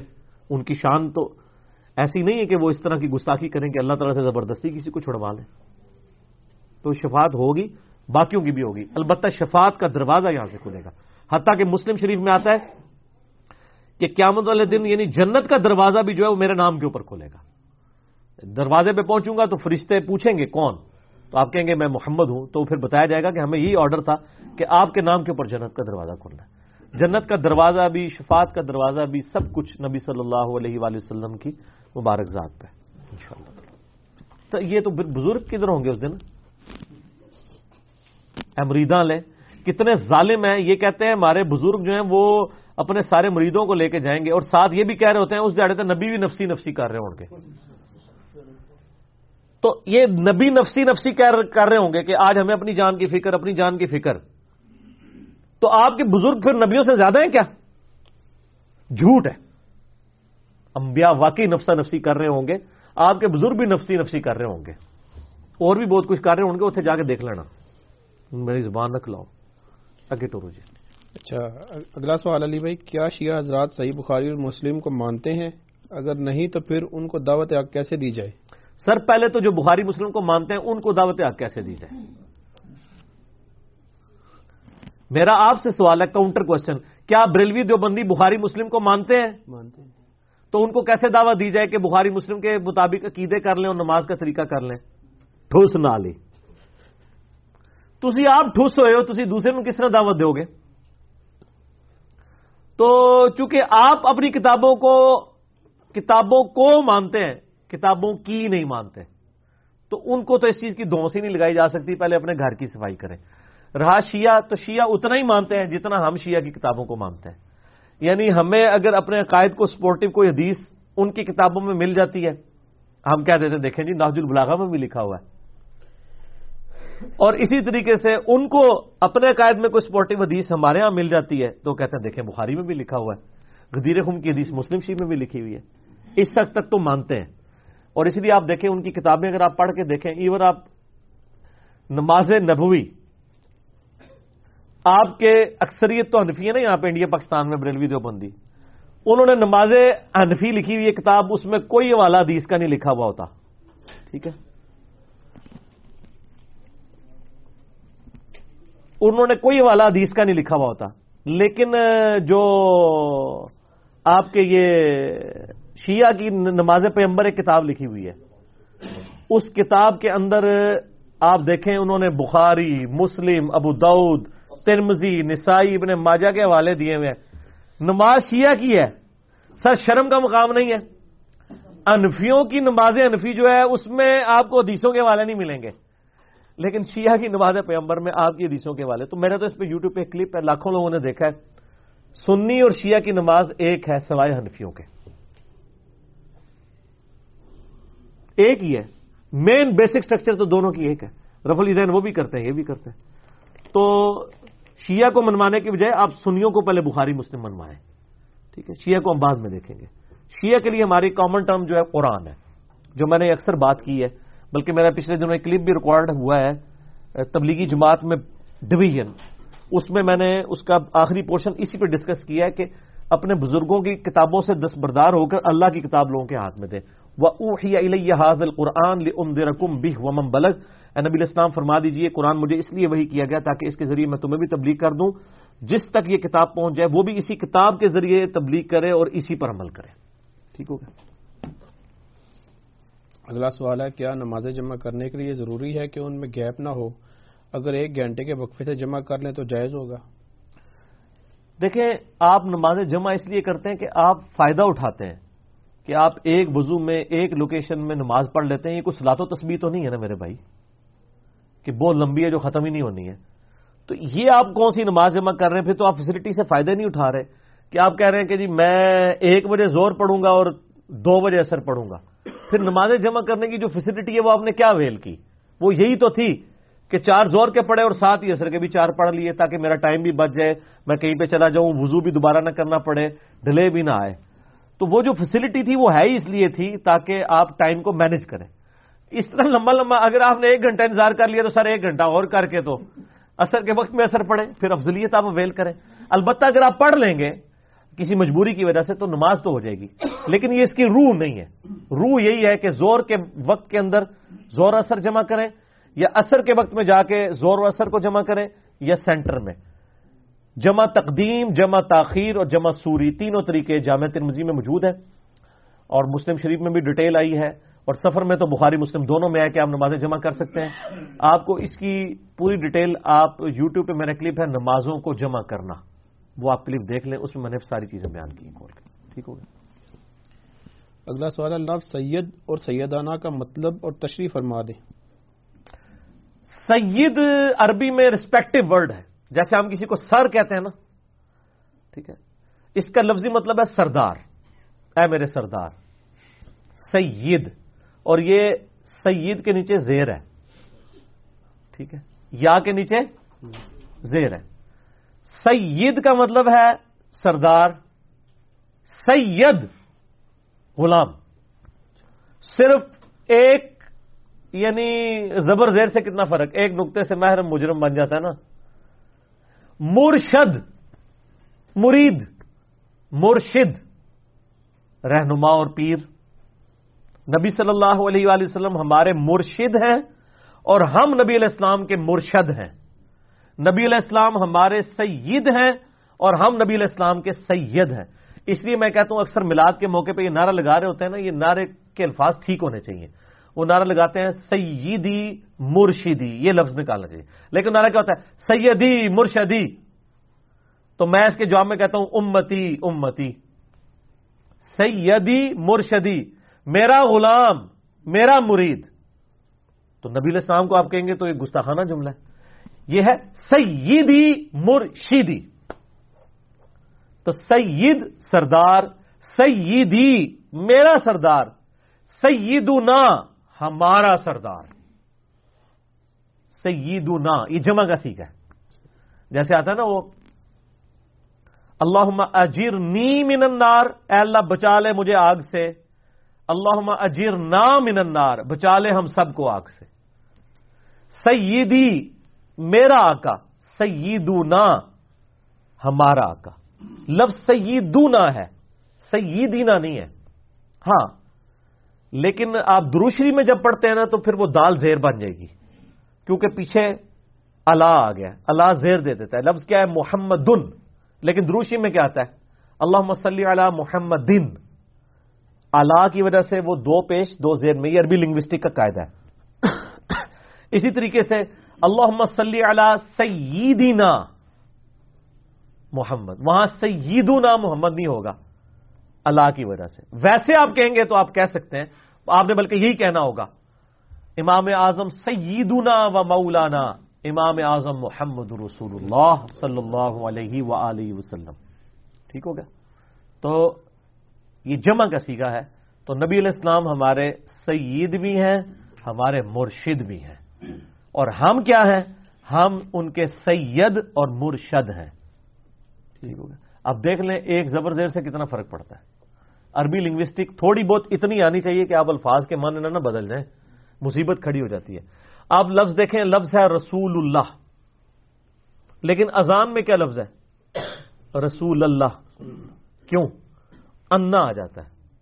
اشہد ان محمد در رسول اللہ ٹھیک ہے رسول اللہ رہتا ہے محمد در ہو جاتا ہے، محمد دن کی بجائے زبر آ جاتا ہے۔ رسول اللہ تو رہے گا، وہ تو مزاف مزافلے والا، وہ والا معاملہ اپنی جگہ رہے گا۔ محمد دن جو ہے، یہ محمد دن بن جاتا ہے، انا کی وجہ سے۔ اور رسول اللہ رسول اللہ بن جاتا ہے جب آپ یا لگا دیتے ہیں ساتھ۔ ویسے ہم کہتے ہیں رسول اللہ صلی اللہ علیہ وسلم۔ لیکن جب ہم کہتے ہیں یا کے ساتھ تو پھر یا رسول اللہ نہیں کہتے۔ کیا کہتے ہیں؟ یا رسول اللہ۔ تو یا کی وجہ سے پیش زبر میں بدل گیا اور اذان میں اور اقامت میں انا کی وجہ سے محمد صلی اللہ علیہ وسلم کے اوپر جو دو پیش ہیں وہ دو زبر میں بدل گئے اور درو شریف میں محمد والے پیج جو ہیں دو زیر میں بدل جاتے ہیں۔ ٹھیک ہے؟ تو یہ عربی لنگوسٹک تھوڑی سی آئیڈیا ہونا چاہیے ورنہ الفاظ کے چناؤ میں بعض کا مطلب بھی باطل ہو جاتا ہے۔ ٹھیک ہو گیا؟ صحیح۔ اچھا اس میں میں ایک اور حدیث بھی بتا دوں آپ کو۔ صحیح بخاری میں حدیث ہے۔ حضرت عمر فاروق رضی اللہ تعالیٰ نے کہتے ہیں کہ ابو بکر ہمارے سید ہیں جنہوں نے ہمارے سید بلال کو آزاد کروایا۔ عرب کا سردار حضرت بلال افشی کو کہہ رہے میرا سید۔ وہ بھی حضرت عمر جیسا بندہ، سخت مزاج۔ یہ اسلام کے رشتے نے کیا سے کیا بنا دیا لوگوں کو؟ تو وہاں پہ بھی بخاری میں الفاظ ہیں، ابو بکر ہمارے سید ہیں جنہوں نے ہمارے سیدنا بلال کو آزاد کروایا۔ تو یہ دونوں لفظ ایک حدیث میں آپ کو بخاری شریف میں مل جائیں گے۔ مشکات کی تیسری جلد میں صحابہ کرام کے فضائل والے چیپٹر میں آپ کو یہ حدیث مل جائے گی۔ ٹھیک ہو گیا۔ اگلا سوال ہے نماز پڑھ کر سجدے میں جا کر دعائیں کرنا کیا بدت ہے؟ نماز پڑھ کر سجدے میں جا کے دعائیں کرنے کی ضرورت نہیں ہے نماز کے اندر آپ سجدوں میں دعائیں کریں۔ میرا پچھلی دفعہ ایک کلپ بھی ریکارڈ ہو کے چڑھا ہے اس کا عنوان تھا ہر مشکل پریشانی کے لیے، ہر کام کے لیے صرف ایک دعا۔ اس میں میں نے ڈیٹیل سے بتایا کہ مسلم شریف میں حدیث ہے کہ نماز میں سجدے کی حالت میں تم اپنے رب کے سب سے قریب ہوتے ہو تو اس وقت خوب دعائیں کیا کرو۔ ٹھیک ہو گیا؟ اور خوب دعا آپ کیسے کریں گے؟ سجدے کی حالت میں دعائیں معصورہ کریں گے۔ سبحانک اللہ ربنا و بحمدک اللہ مغفر لیے تو تسبیحات بھی ہیں۔ اس میں بھی دعا ہے۔ اور اس میں میں نے دعا بتائی تھی، ربنا آتینا فی الدنیا حسنہ، وفی الاخرت حسنت وقنا عذاب النار. تو نماز کے اندر جو سجدے ہیں نا سر، ان کے اندر دعائیں کریں. یا بخاری شریف میں حدیث ہے، جب تشہد میں تم تشہد و دروشی پڑھ چکو، اس کے بعد اپنے رب سے جو چاہو مانگو. نماز کے تشہد میں درو شریف کے بعد آپ دعائیں مانگیں یا سجدے میں دعائیں مانگیں، نماز کا سلام پھیرنے کے بعد سجدے میں جا کے دعا مانگنے کی ضرورت نہیں ہے. نہ گر گر پڑا سجدے میں جب وقت قیام آیا سر نماز کے بعد اب ہاتھ اٹھا کے دعا کریں، یوں، جو سنت ہے۔ کندھے تک بھی سنت ہے، سینے تک بھی، اور اتنا بلند کرنا بھی۔ اس کے بعد چہرے پہ ہاتھ پھیرنا بھی سنت ہے، اس میں میرا کلپ ریکارڈڈ ہے۔ تو یہ واقعی دین کے اندر بدت ہی ہے۔ نہیں کرنا چاہیے اس طرح۔ جو طریقہ جس طرح ہے، ویسے ہی کریں۔ حتیٰ کہ سابق کرام تو چھوٹی چھوٹی چیزوں کے اوپر یعنی بدت کا فتوا لگا دیتے تھے۔ جامعہ ترمزی میں حدیث ہے، ایک سیابی کو چھینک آئی اس نے پڑھ دیا یہ سیابی تھا یا تابی تھا۔ الحمد للہ وسلام علیہ رسول اللہ تو حضرت عبداللہ بن عمر پاس بیٹھے تھے، انہوں نے کہا، میں بھی دروشی پڑھتا ہوں بھائی۔ میں نجدی نہیں ہاں۔ آج کل صاحب میں بھی کہتا ہوں الحمد للہ وسلام علیہ رسول اللہ لیکن چھینک پہ تم صرف الحمد للہ کو دروشیف ساتھ نہ ملاؤ، کیونکہ نبی الاسلام نے ہمیں یہ طریقہ نہیں سکھایا۔ آپ بے شک اذان کے ساتھ درود ملا کے اسے عشق رسول کے اوپر ترانے گاتے رہے۔ عبداللہ بن عمر ہوندے نا تو اڈیاں زانا بند کرا چڑھ دیں دیکھیں نا ترمزی موجود ہے۔ اس سے بڑھ کے بخاری مسلم میں حدیث ہے۔ ایک صحابی کو نبی الاسلام نے دعا وضو کے بعد کی، ایک تعلیم فرمائی، اس میں الفاظ تھے، بی نبی کل لدی ارسلتا۔ میں ایمان لایا، اس کتاب پر جو تمہارے نبی کے ساتھ نازل ہوئی۔ وہ صحابی نے دعا پڑھتے پڑھتے پڑھ دیا، بی رسول کل لدی ارسلتا۔ نبی الاسلام فرمایا، تم نے میرے الفاظ کیوں چینج کیے؟ حالانکہ انہوں نے زیادہ بہتر الفاظ استعمال کیے تھے۔ رسول تو بہت تھوڑے ہیں، زیادہ تر تو سارے انبیاء ہی ہیں نا۔ رسول سپرلیٹو ڈگری ہے۔ رسول وہ ہوتا ہے جو صاحب شریعت بھی ہو، کتاب بھی نازل ہوئی ہو۔ تو نبی الاسلام نے جو دعا سکھائی تھی، اس میں نبی کے الفاظ تھے۔ اس سیابی نے چینج کر کے رسول کے الفاظ کر دیے کہ یہ ذرا بہتر ہے۔ آپ میں وہی دعا پڑھ جو میں نے تعلیم کی ہے۔ اس نے نہیں کہا، یار سرم عشق دے چلے، نمبر لے گئے۔ عشق دے چلے اتنے بھی مارے گئے۔ یو ٹیوب کی وجہ ننگے ہو گئے۔ پہلے تو نہیں سنا نمبر نمبر نمبر کو نہیں آخر پھیٹی لگنی لگنی ہے۔ ابو دعود تر مزید نے ماجا میں حدیث موجود ہے، ایک شخص نے نبی الاسلام کو سجدہ کیا۔ سید قیس بن سعد نے۔ ان کا میں کوفے گیا تھا، وہاں نجدیوں کا شہر۔ اصل میں تو کوفہ نجدیوں کا شہر، وہ ہے کوفہ۔ ہیرا نامی ایک جگہ تھی، وہاں میں نے دیکھا، لوگ اپنے سردار کو سجدہ کرتے ہیں، تو آپ تو اللہ کے رسول ہیں۔ ہم آپ کو کیوں نہ سجدہ کریں؟ اجتہاد بالکل ٹھیک کیا اس نے۔ آپ فرمایا، نہیں۔ جب میں فوت ہو جاؤں گا تو میری قبر سے گزرو گے، کیا سجدہ کرو گے؟ کہا، نہیں یا رسول اللہ۔ اچھا صحابہ کو بھی پتا تھا قبر نہیں سجدہ کرنا۔ پر میں پھر جب قبر کو سجدہ نہیں کر رہے تو مجھے کیوں کر رہے ہو؟ اگر میں سجدہ جائز سمجھتا تو بیویوں سے کہتا کہ اپنے خامنوں کو سجدہ کریں، اس حق کے سبب جو اللہ نے ان کو دیا یہ آخری حصہ ہی صرف مشہور ہے۔ پچھلے حصے میں آپ کے ملک کے کروڑوں لوگوں کے عقیدے کی اصلاح ہونی تھی، وہ کھا ہی گئے۔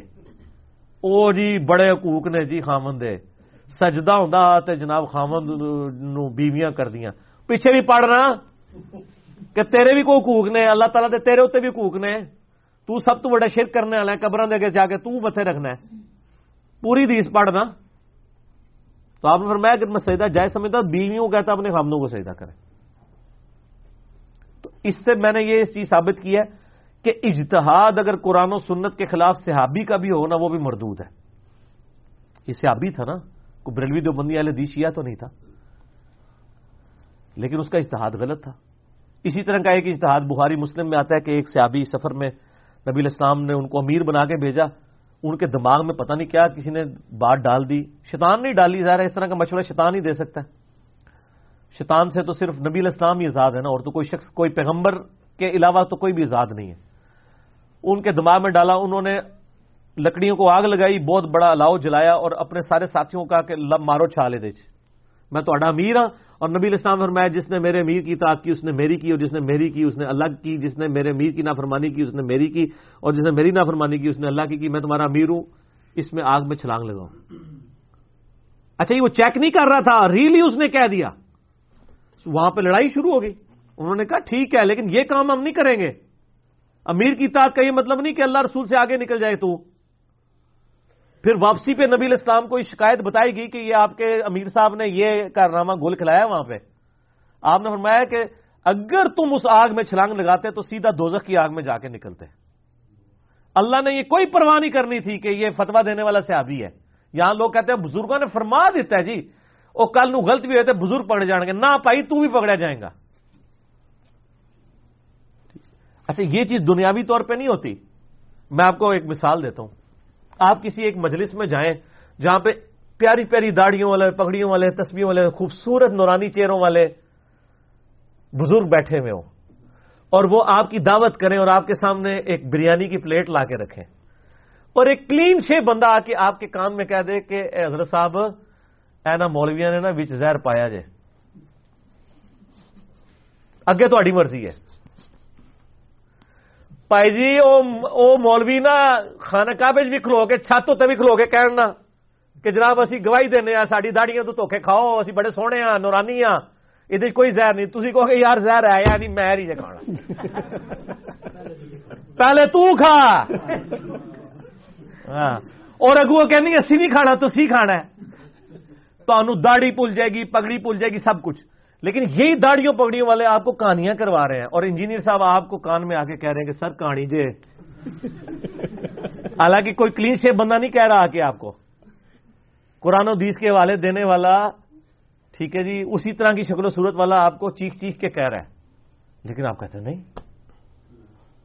تو دنیاوی معاملے میں آپ واقعی بڑے محتاط ہیں۔ آج تک میں نے نہیں دیکھا کہ کسی موٹر بائک والے نے دن کے وقت ہیڈ لائٹ آن کی ہو اور اس کو سامنے سے کوئی یوں اشارہ کرے تو کھلو کے انہوں تفا مارے۔ گا مہربانی سر۔ ایون وہ اسٹینڈ باز کا دیجیے اسٹینڈ چو کھلو کوئی نہیں کہتا تروں کی تکلیف ہے، میرا اسٹینڈ ہے۔ لیکن دین کے معاملے میں کوئی کہ سر، یہ آپ نے جو نماز پڑھی ہے، یہ سنت سے ثابت نہیں ہے۔ باما چھنگ لے گا۔ اس سے آپ کو اندازہ ہو جائے گا یہ صرف دنیاوی منفی، یہ ساری پیچھے دنیا داری ہے۔ جس کی وجہ سے ہم کسی کی بات نہیں سنتے۔ دنیا کی بات ہمیں کوئی بد اخلاقی سے بھی کہے، ہمارے نفے کی وہ ہم مان لیتے ہیں۔ دین کی بات ہمیں کوئی ریفرنس دے کے بھی کہ ہم نہیں مانتے۔ تو سر نہ مانے یقین کریں، میں تو اکثر اپنے بھائیوں سے کہتا ہوں کہ مجھے جنت میں جانے کی اتنی خوشی نہیں ہوگی جتنی میں ان لوگوں کو دوزخ میں جلتا ہوا جب دیکھوں گا جن کی وجہ سے لاکھوں لوگ گمراہ ہوئے ہیں۔ ان کے دوزخ میں جانے کی جو خوشی مجھے ہوگی۔ اتنی جنت میں جانے کی نہیں ہوگی۔ سر، انہوں نے انسانیت کو برگلایا ہے۔ ٹھیک ہے۔ پوری پوری زندگیاں لوگوں نے دے دی ہیں۔ مرتے دم تک ان کو سمجھ نہیں آیا، یار، وہ دین دین کرتے رہے۔ دین کے نام کے اوپر ان کو دھوکہ دے کے رکھا۔ وہ میں اکثر سناتا ہوں واقعہ، وہ ہمارے رمضان بھائی ہیں۔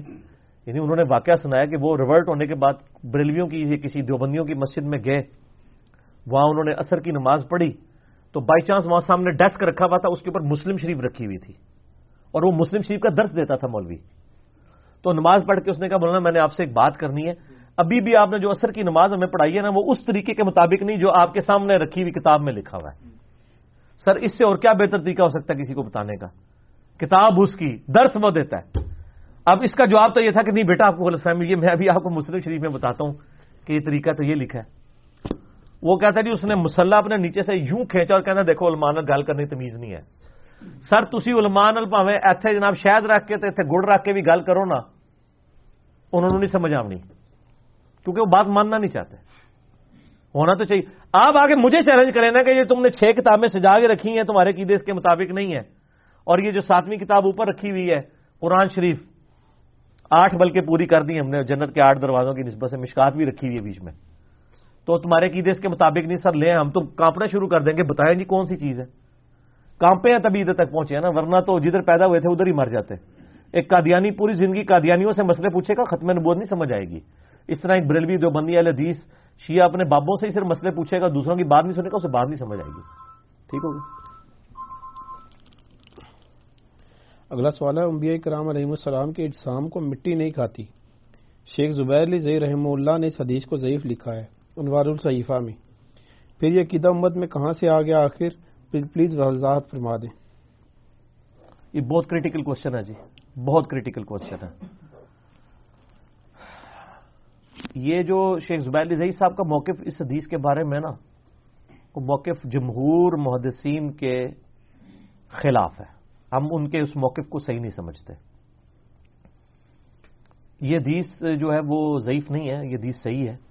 اور عقیدہ جہاں تک تعلق ہے، اس عقیدے کو شیخ زبیر علی زئی صاحب بھی مانا کرتے تھے۔ ایسا نہیں کہ وہ اس روایت کے کمزور ہونے کی وجہ سے جو حیات النبی کا عقیدہ ہے صلی اللہ علیہ وآلہ وسلم، یا نبیوں کے جسموں کا اپنی قبروں میں سلامت ہونے کا عقیدہ نہیں مانتے تھے۔ یہ عقیدہ دنیا میں کسی مسلمان کا بھی نہیں ہے کہ ناؤد باللہ انبیاء کرام کے جو جسم مٹی میں مل گئے۔ بریلوی دیوبندی، اہل حدیث، اہل تشیع، سب کے سب فرقوں کے لوگوں کا یہی عقیدہ ہے۔ کہ نبی اپنی قبروں میں آخرت کی زندگی کے ساتھ زندہ ہیں اور ان کے جسم سلامت ہیں۔ بریلوی دیوبندی ذرا ایک سٹیپ آگے چلے گئے انہوں نے کہا وہ دنیاوی زندگی ہے۔ یہاں ہمیں اختلاف ہے۔ وہ دنیاوی نہیں ہے، وہ آخرت کی زندگی ہے۔ لیکن جسم سلامت ہے۔ شیخ زبیر علی صاحب اس عقیدے کو صحیح مانتے تھے۔ اس روایت کو جو ابودعود کے اندر ہے، یہ ابودعود میں بھی ہے، سنن ابن ماجہ میں بھی ہے، سنن نسائی کے اندر بھی ہے۔ اس حدیث کو امام حاکم نے بھی صحیح کہا، المستدل علاقے میں امام زاہبی نے بھی موافقت کی، امام نبوی نے بھی اس حدیث کو صحیح کہا۔ صحیح ابن حبان میں بھی ہے، صحیح ابن خزیمہ میں بھی ہے، ان کی تحقیم کرنے والوں نے بھی صحیح کہا۔ یہ حدیث مسند احمد میں بھی ہے، شعیب ارنوت نے بھی صحیح کہا۔ یہ حدیث جو ہے وہ سلسلہ حدیث سیاح میں البانی نے نقل کیا ہے، انہوں نے بھی صحیح کہا۔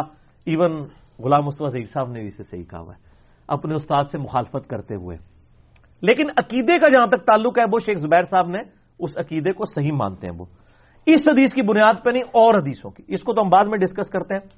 ایک اور حدیث ہے جس کو شیخ زبیر صاحب صحیح مانتے ہیں۔ وہ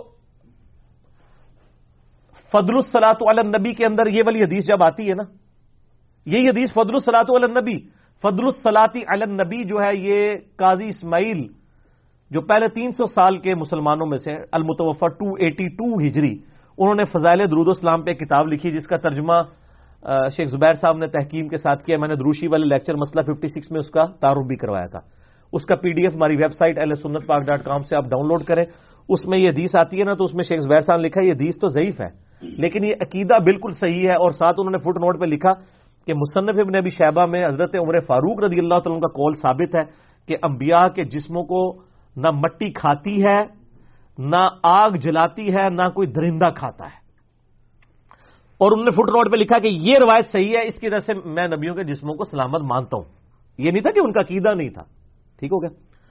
اب آ جائیں یہ جو حدیث ابو دعود کی ہے۔ ابو دعود کے اندر حدیث موجود ہے۔ اوس بن اوس رضی اللہ تعالیٰ نے سے کہ نبی علیہ السلام نے فرمایا کہ جمعے کا دن جو ہے یعنی تمام دنوں کا سردار ہے۔ اسی دن آدم علیہ السلام پیدا ہوئے، اسی دن سور پھونکا جائے گا۔ اور یہ یوم مشہود ہے، اس دن مجھ پر کثرت سے دروشی پڑھو، تمہارا درود مجھے پیش کیا جائے گا۔ ایک صحابی نے بڑی جرت کر کے پوچھا، کیونکہ ٹو نائنٹی فائیو سی نہیں تھی نا مدینہ شریف میں، صحابہ کرام جرت کر کے سوال کر لیتے تھے کہ یا رسول اللہ، جب آپ فوت ہو جائیں گے، آپ کی ہڈیاں مٹی میں مل جائیں گی، پھر آپ پہ درود شریف کیسے پیش ہوگا؟ کسی نے نہیں کہا تو گستاخ لرننگ پروسیس ہے۔ تو نبی علیہ السلام فرمایا اگر وہ سیابی نہ پوچھتا تو امت کو کیدا کیسے پتا چلتا؟ آج بھی اگر کوئی پوچھتا ہے تو وہ سمجھ کے لیے پوچھتا ہے، اس پہ آپ گستاخی کے بتوے نہ لگایا کریں۔ اگر سیابی پوچھ سکتا ہے تو ہم تو سیابی نہیں ہے نا۔ ہمیں بھی اگر کوئی دین کا مسئلہ سمجھ نہیں آیا تو ہم پوچھ سکتے ہیں۔ فوراً لٹ لا کے مگر پہ آ جاندے ہو۔ گستاخی دے فتوے لگا ہو۔ لاؤ پھر اس سیابی ہوتے بھی۔ تو سیابی نے جب یہ پوچھا تو نبی صلی اللہ علیہ وآلہ وسلم نے فرمایا کہ ان اللہ ہر ان اللہ حرم علی الارض ان تاکل اجساد الانبیاء بے شک اللہ تعالی نے حرام کر دیا ہے مٹی کے لیے کہ وہ نبیوں کے جسموں کو کھائے۔ نبیوں کے جسم نہیں کھائے جاتے۔ یعنی نبیوں کو قبر میں بھی ایک زندگی ملتی ہے۔ آخرت کی حیات النبی پہ میرا دو گھنٹے کا ڈیٹیل لیکچر ہے مسئلہ نمبر فائیو، جس میں نے بریلوی جو بندی اہل شیعہ سب کی کتابیں پڑھ کے اتنی موٹی موٹی ایک آپٹیمل سولوشن اس عقیدے کے بارے میں بتایا تھا۔ امام بئی حقی کی کتاب حیات الانبیاء فی قبور ہی مسکا تعارف بھی کروایا تھا، آج ڈیٹیل نہیں ہے۔ تو یہ اس حدیث کے اندر اصل میں ایک راوی ہے، اس کا نام ہے عبد الرحمان بن یزید بن جابر۔ تمام محدثین نے یہی نام لکھا ہے۔ شیخ زبیر صاحب کا موقف یہ تھا کہ یہ عبد الرحمان بن یزید بن جابر نہیں ہے، یہ عبد الرحمان بن یزید بن تمیم ہے۔ اور شیخ زبیر صاحب کو دھوکہ لگا امام بخاری کی وجہ سے۔ امام بخاری بھی اس روایت کو ضعیف مانتے تھے۔ انہوں نے تاریخ کبیر میں لکھا ہے کہ یہ راوی وہ نہیں وہ، دوسرا ہے۔ بلکہ اس کے علاوہ پھر جتنے اور محدثین ہیں، انہوں نے کہا کہ نہیں۔ امام زابی ہوں، امام حاکم ہوں، امام نبوی ہوں جلا الافہام لکھی ہے۔ ابن جوزی نے، ابن تیمیہ کا شاگرد، اس نے بھی اس حدیث کی تصحیح کی ہے۔ شعیب ارنوت نے، البانی نے، سب نے کہا کہ نہیں، یہ وہی راوی ہے۔ عبد الرحمان بن یزید بن جابر، یہ عبد الرحمان بن یزید بن تمیم نہیں ہے، اور جو عبد الرحمان بن یزید بن جابر ہے، جس کا نام ان تمام حدیث کی کتابوں میں آ رہا ہے، اس کی حدیثیں تو بخاری میں، مسلم میں ابود میں ترمزی میں، نسائی میں، ابن ماجہ میں چھ کی چھ کتابوں میں موجود ہے تو راوی تو سکھ ہے وہ۔ اب اگر وہ راوی ہے تو وہ سکھا ہے۔ اور شیخ زبیر صاحب کا موقع پتا نہیں، یہ وہ راوی نہیں، کوئی اور راوی ہے۔ تو وہ وہی والا راوی تھا اصل میں۔ اور لیکن ان کو دھوکہ لگا، اس کی وجہ سے انہوں نے یعنی اس روایت کو ضعیف کہہ دیا۔ وہ روایت بالکل صحیح ہے کہ نبیوں کے جسموں کو مٹی نہیں کھاتی۔ باقی شیخ زبیر صاحب کو فرق نہیں پڑتا، وہ تو دوسری روایت کو صحیح مانتے تھے۔ اچھا وہ بڑی انٹرسٹنگ روایت ہے مصنف ابن نبی شہبہ کی۔ مصنف ابن نبی شہبہ میں یہ روایت ہے کہ جب تستر شہر عراق کا فتح ہوا نا، تو وہاں سے صحابہ کرام کو ایک تابوت ملا جس میں ایک بہت بڑی لاش تھی۔ اور وہ اتنی لمبی لاش تھی کہ وہ انس ابن مالک کہتے ہیں کہ اس بندے کا جو ناک ہے نا وہ ایک ہاتھ کے برابر تھا۔ یعنی ڈیڑھ فٹ۔ اتنا بڑا اس کا ناک تھا تو جسم کتنا بڑا ہوگا۔ اور وہاں کے لوگ اس تابوت کو اللہ سے بارش مانگنے کا ذریعہ سمجھتے تھے۔ کس طرح؟ کہ وہ اس تابوت کو اوپن ایئر میں لے کے آتے تھے اور اللہ سے دعا کرتے تھے، اس کی برکت سے اللہ تعالیٰ بارش نازل فرما دیتا تھا۔ تو حضرت عمر کو جب لکھا گیا تو کاب اخبار کو حضرت عمر نے بلایا اور وہ چونکہ یہودیوں کے وہ ایکسپرٹ تھے ہسٹری کے انہوں نے کہا کہ یہ تو کسی نبی کی قبر ہے۔ یعنی نبی کا یہ تابوت ہے۔ غالباً حضرت دانیال علیہ السلام کا تھا یا کسی کا تھا، بل وہ کسی نبی کا یعنی وہ لاش مبارک تھی۔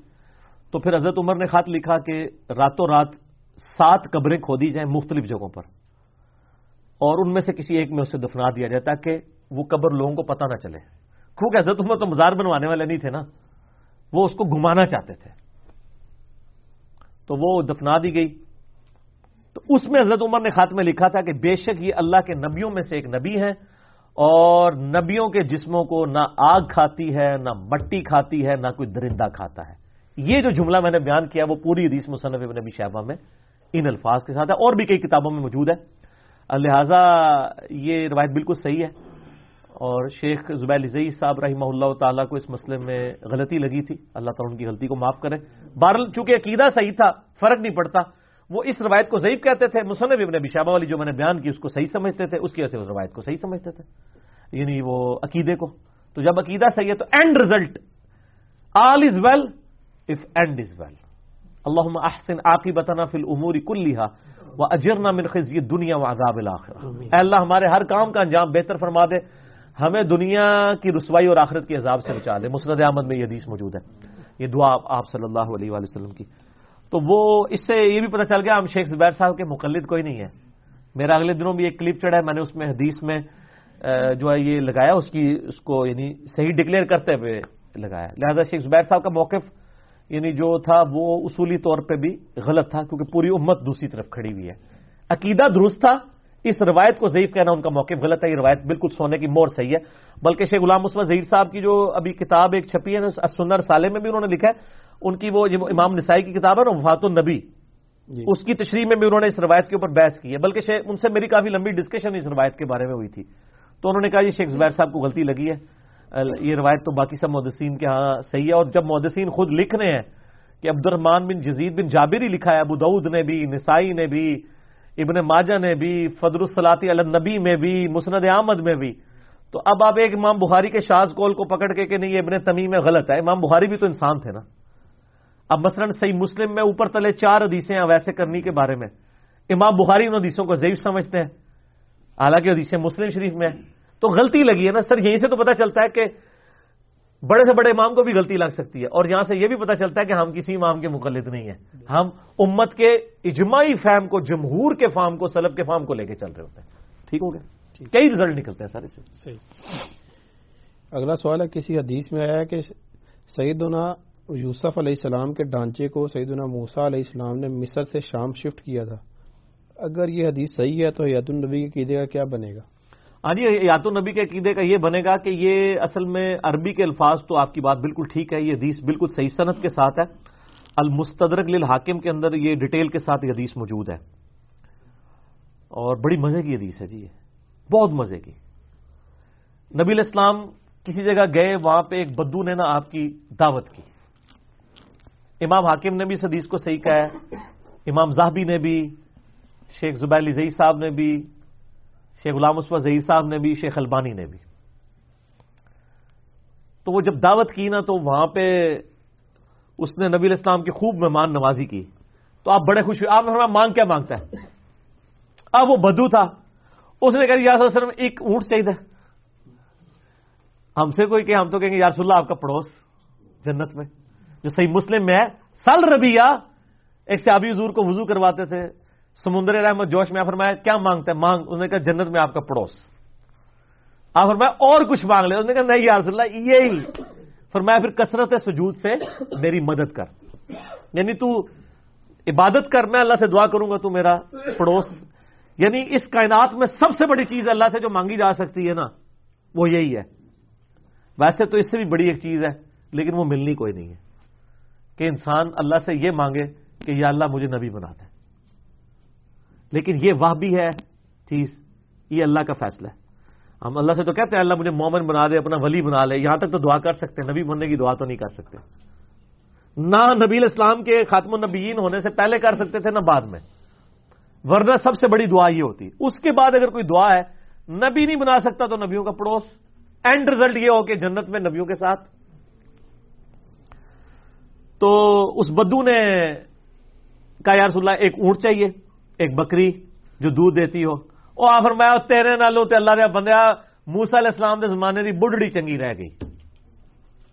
ان نے بھی کوئی صحیح گل مانگ لی سی۔ تو اونٹ اور بکری مانگ رہا ہے تجھ سے تو موسا علیہ السلام کے زمانے کی بڑھیا اچھی رہ گئی۔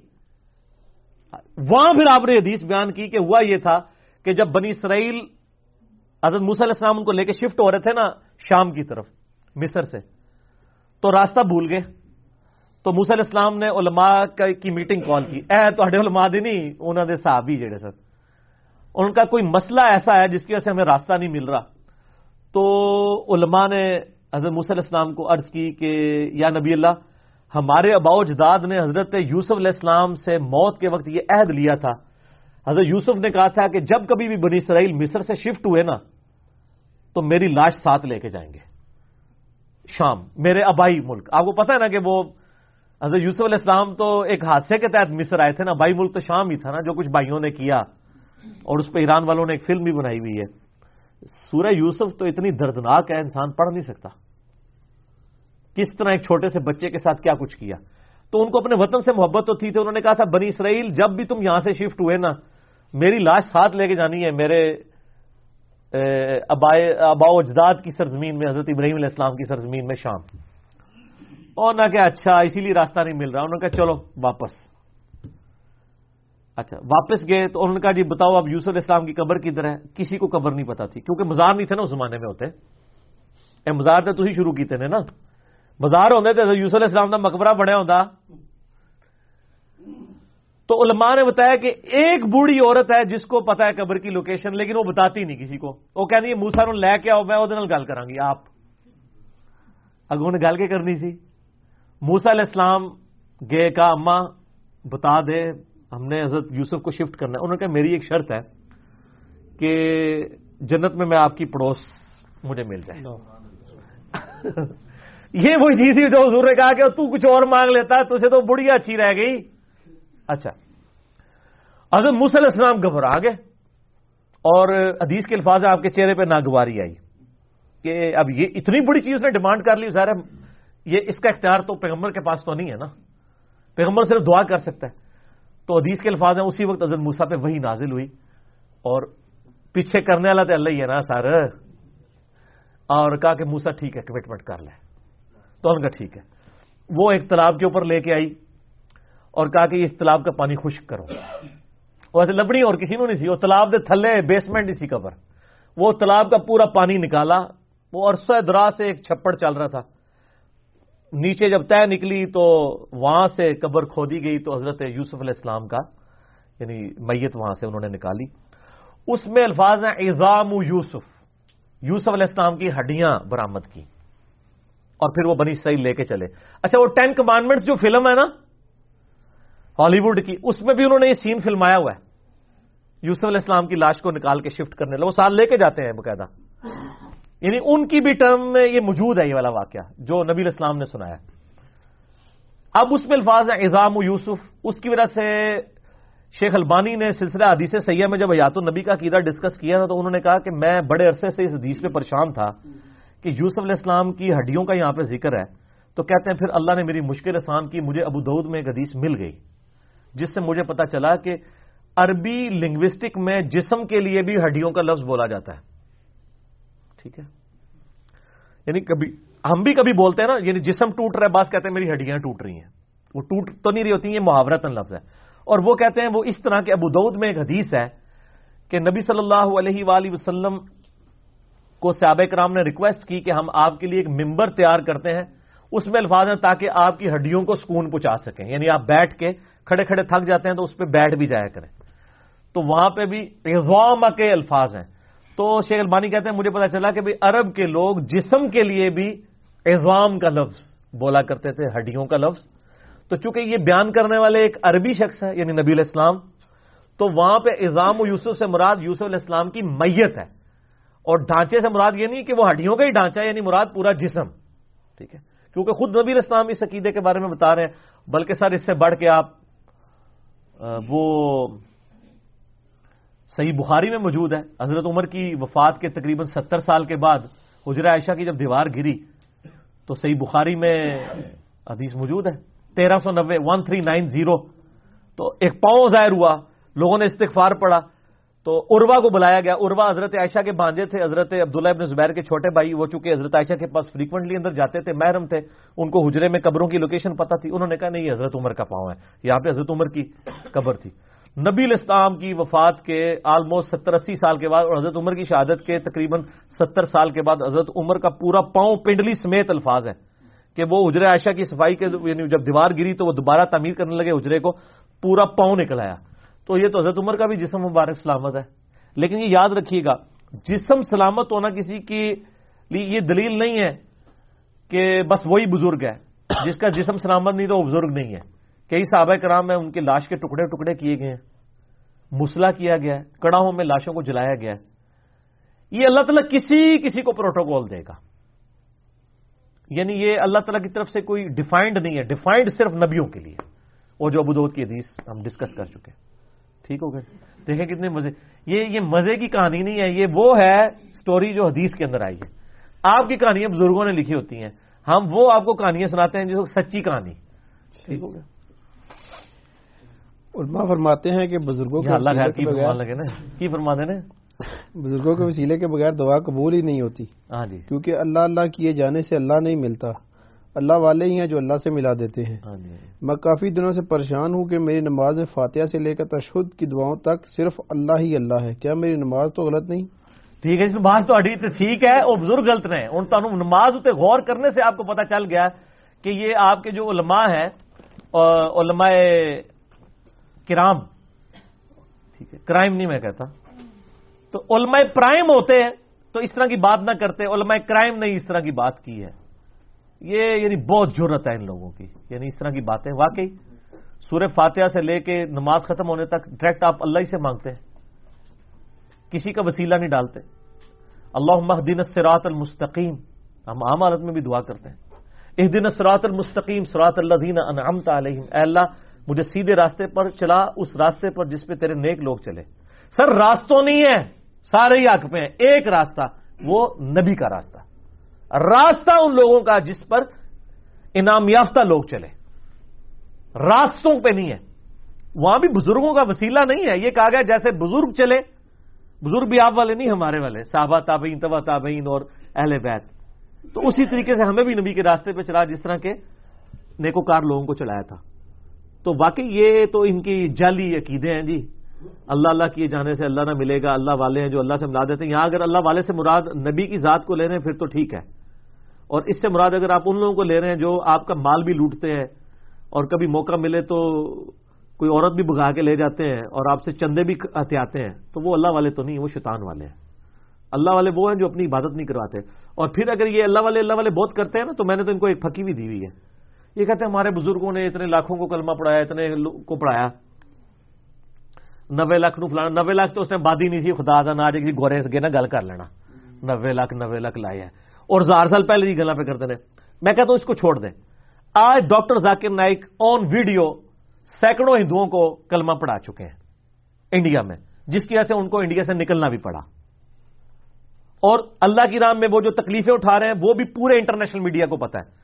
تو یہ اللہ والے اللہ والے جو ہیں وہ ڈاکٹر ذاکر نائک کو اللہ والے ڈکلیئر کرنے کے لیے تیار ہے تو تھوڑے بابے اسی کو منیے؟ اپنے بابے اپنے بوجھے چ رکھو۔ کس کی دوست لگاتے ہیں؟ اگر یہی کرائٹیریا آپ کے بابوں کی تو سٹوری ہے آپ کے پاس کوئی ریکارڈنگ نہیں موجود کہ انہوں نے کلمہ پڑھایا بھی تھا کہ نہیں۔ ویسے جہاں انہوں نے پڑھایا سی نا وہ میں مسئلہ سیونٹی ون بی جی دسیا بھی ہوا کدے نا کا کلمہ انہوں نے پڑھایا ہوا تھوڑے بزرگوں نے۔ تے جی جو اللہ اور اس کے رسول کی دعوت دے کے لوگوں کو مسلمان کر رہے ہیں، ویڈیو ریکارڈ ہو رہے ہیں، انٹرنیشنل میڈیا میں بھوچال آئی ہوئی ہے، اس کو یہ ولی ماننے کے لیے تیار نہیں ہے۔ تو اپنے ولیوں کو جن کی ہے ہی کہانیاں سٹوری ہیں، ان کو پھر آپ کیوں منواتے ہیں؟ پھر رسول اور مبادی تو ایک رکھے نا۔ تو سر، نماز میں بھی اللہ ہی ہے اور اس کا رسول ہے اور اس کے تابے دار ہیں اور نماز کے باہر بھی ایسے ہے ان کی جو بنائی ہوئی چیزیں وہ کوئی نہیں ہے ڈائریکٹ اللہ ہی سے مانگے جی۔ قرآن میں جتنی دعائیں آئی ہیں، سب کی سب ڈائریکٹ اللہ ہی کو پکارا گیا۔ ٹھیک ہو گیا۔ وسیلہ اور تبسل پہ مسئلہ فورٹی تھری میرا دیکھ لیں۔ جو انسان فوت ہو جائے اس کے جسم میں فورن ایلیمنٹ ہو تو وہ نکالنا ضروری ہے۔ دفنانے سے پہلے مثلا گولڈ کا دانت وغیرہ۔ اس صورت میں ضروری ہے جب یعنی بہت قیمتی چیز ہے۔ شمائل ترمزی میں ایک روایت آتی ہے نا۔ حضرت مغیر ابن شعبہ رضی اللہ تعالیٰ کہتے ہیں کہ سب سے آخر میں نبی الاسلام کی زیارت میں نے کی ہے۔ پھر وہ اپنا واقعہ سناتے ہیں۔ صحیح صنعت کے ساتھ ہے یہ۔ وہ کہتے ہیں جب نبی الاسلام کو ہم نے دفنایا نا اور مٹی ڈال رہے تھے، تو کہتے ہیں میں نے نبی الاسلام کے چہرے مبارک کی طرف دیکھا تو میرا دل کیا ایک دفعہ بہت سال ہوں اب کسی نے لینے تو نہیں دینا تھا۔ کہتے ہیں میرے ہاتھ میں نا ایک انگوٹھی تھی نا، تو میں نے یوں پھینک دی اندر نا۔ ایسے ایسے کھیلتا رہا اور گر گئی وہ۔ خود گرائی نا۔ اور میں نے کہا ایک منٹ میں میری انگوٹھی بھی دیکھ گئی ہے۔ تو وہ پھر قبر میں اترے۔ کہتے ہیں میں نے انگوٹھی بھی اٹھائی اور نبی اسلام کے چہرے پہ بوسا بھی دیا اور پھر نکلا اور پھر ہم نے اوپر سل ڈال کے آپ کو دفنا دیا۔ کہتے ہیں مجھے یہ پوری زندگی راز رہے گا۔ سب سے آخر میں میں نے حضور کی زیارت کی ہے۔ یہ لادہ بات ہے۔ بعد میں ان سے پھر بہت غلط کام بھی ہوئے ہیں۔ اللہ تعالیٰ ان کو معاف کرے۔ اصاب شجرا میں سے حضرت مغیر ابن شعبہ رضی اللہ تعالیٰ نے لیکن ان کی وجہ سے حضرت علی کو بہت تکلیفیں پہنچی ہیں۔ اور یہ وہ سیابی ہیں جن کے بارے میں ایون ناسبی بھی مانتے ہیں، جو حضرت معاویہ کے جھوٹا دفاع کرتے ہیں، وہ بھی کہتے ہیں کہ حضرت معاویہ نے کبھی ممبر پہ سب و شتم نہیں کیا، مغیرہ ابن شعبہ کرتے تھے، اور وہ حضرت علی حضرت معاویہ کے گورنر بھی تھے۔ یعنی حضرت معاویہ کا حضرت علی پہ لانت ممبروں پہ کرنا اور کروانا یہ ناسبی بھی مانتے ہیں۔ ابو دعود کے اندر باقی حدیثوں میں موجود ہے۔ اس لیے میں کہتا ہوں کسی کی آخرت اچھے ہونے کے لیے بھی اس کو ہمیشہ دعا کرنی چاہیے۔ مسلم شریف میں اس سے بھی بڑھ کے حدیث ہے، حضرت عمر بن آس کہتے ہیں کہ میری زندگی میں تین دور آئے۔ صحیح مسلم میں 321 نمبر حدیث ہے، میں نے کربلا والے ریسرچ پیپر میں بھی ڈالی ہے۔ کہتے ہیں، پہلے دور میں اگر میں مر جاتا، سیدھا دوزخ میں جاتا، کیونکہ میں سب سے زیادہ نبی اسلام سے نفرت کرتا تھا۔ اور یہ انہوں نے بات کی اپنی وفات کے آخری وقت میں، اپنے بیٹے کو بلا کے۔ اور بلکہ الفاظ ہی بڑے رکت انگیز ہیں، میں تو حدیث بیان ہی نہیں کر سکتا۔ حضرت عبداللہ بن عمر بن آس کہتے ہیں، عمر بن آس کی موت کا وقت آیا تو دیوار کی طرف منہ کر کے زاروں کے تار رونا شروع کر دیا۔ تو میں نے کہا کہ ابا جان، آپ نے تو رومن امپائر کو گرانے والے صحاب میں آپ شامل ہیں، آپ نے جرموک لڑی ہوئی ہے، آپ اتنے حضور کے کلوز صحابی ہیں، آپ بھی موت کے وقت رو رہے ہیں۔ کیا آپ کے لیے یہ شرف نہیں کافی کہ آپ اللہ کے نبی کے صحابی ہیں؟ تو انہوں نے کہا کہ اللہ کے نبی کے صحابی ہونا یہ بڑا شرف نہیں ہے، بڑا شرف یہ ہے کہ کوئی شخص کلمہ پڑھ کے مسلمان ہو۔ ہم تو کلمے سے بڑی کسی کو چیز نہیں سمجھتے، حالانکہ سیابی بھی ایک شرف ہے۔ لیکن ذرا وہ کلمے کی وجہ سے ہی آتا ہے نا، پہلے کلمہ پڑھے گا تو سیابی بنے گا۔ تو انہوں نے کہا، اصل شرف یہ ہے کلمہ پڑھنا، چاہے وہ بعد میں بھی کو پڑھے، وہ تو شرف ہے۔ پھر انہوں نے کہا کہ، اے میرے بچے، میری زندگی میں تین اوقات تھے۔ ایک وہ وقت تھا جب میں اس روئے عرض پہ سب سے زیادہ نفرت نبی صلی اللہ علیہ وآلہ وسلم سے کرتا تھا، نعوذ باللہ۔ اس وقت میں مر جاتا تو سیدھا دوزخ میں جاتا۔ پھر میری زندگی میں ایک وقت آیا کہ اللہ تعالیٰ نے میرا سینہ اسلام کے لیے کھول دیا اور میں نے اسلام قبول کیا۔ انہوں نے اور خالد ابن ولید نے کٹھا اسلام قبول کیا تھا، لیکن سلاح دیویا کے بعد جب ان کو نظر آیا کہ اب اسلام اوپر ہی جائے گا، لیکن بار سے ابھی کلمہ پڑھ لیا، اسلام قبول کر لیا۔ اور کہتے ہیں کہ میں جس دن سے میں نے کلمہ پڑھا ہے، میں نے کبھی نبی الاسلام کی طرف نگاہ اٹھا کے ان کے چہرے کی طرف نہیں دیکھا، ان کے چہرے کی روب کی وجہ سے۔ اور اگر تم مجھے کہو نا کہ میں حضور کے چہرے کے خدو خال تمہیں بتا سکوں کہ آپ کا چہرہ مبارک کیسا تھا، میں بیان نہیں کر سکتا، میں نے آپ کی روب کی وجہ سے کبھی یہاں سے نگاہ اٹھا کے بھی حضور کو نہیں دیکھا ایسے۔ اس وقت میں مر جاتا، سیدھا جنت میں جاتا۔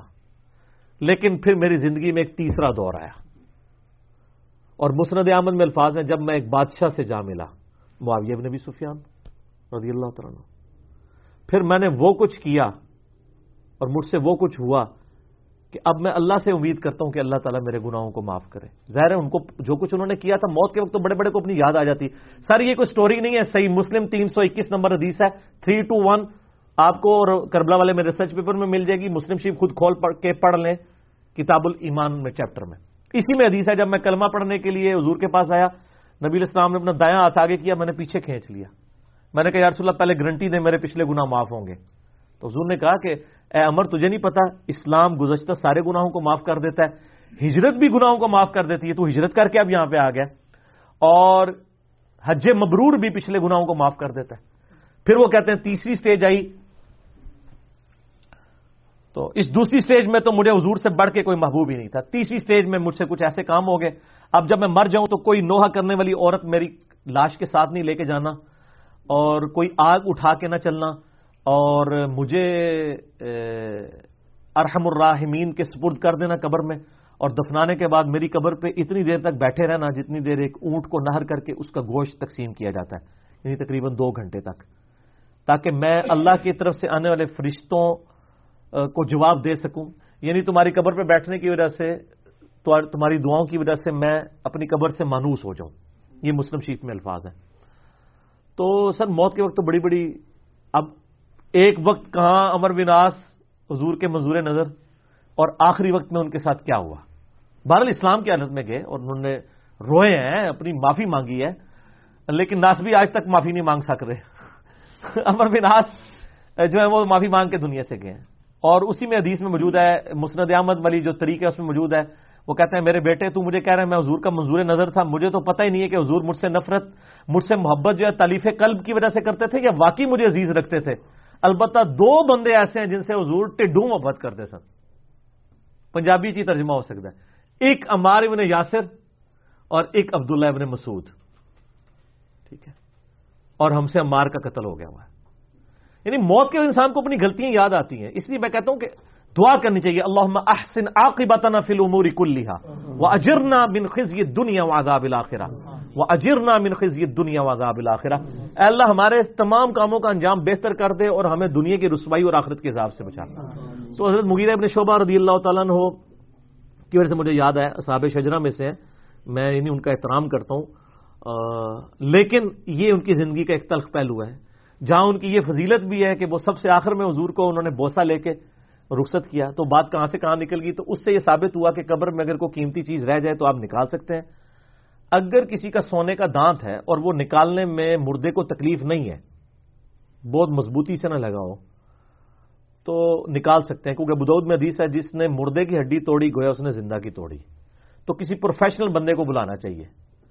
ویسے پروفیشنل کیا، اس ٹائم تو سارے بنے ہوتے ہیں خود پلاس پکڑ کے کھینچ رہے ہوتے ہیں۔ دیکھ لو جناب، یہ بندے کی اوقات ہے، مرنے کی دیر ہے۔ پتر نے پلاس لے کے تو دند کھینچ چڑنا ہے۔ ٹھیک ہے، سونے دے یہ سونا دینا نا جائز آیا۔ تو وہ ضرور نکالیں آپ قیمتی چیز ہو وہ بالیے ہیں وہ اتار لیں۔ اور آج کل تو ویسے اتروائیں۔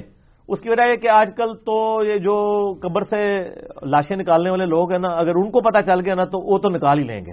تو بہتر ہے تھی آپ ہی کر لو۔ انہوں نے بے دردی نال کٹنا ہے۔ ہو سکتا ہے ایک دو دن نال اور بھی پان دین تھی ذرا احترام نال خود ہی کٹ لو بہتر ہے۔ تو کوئی قیمتی چیز اس طرح کی ہو تو وہ نکال لینی چاہیے۔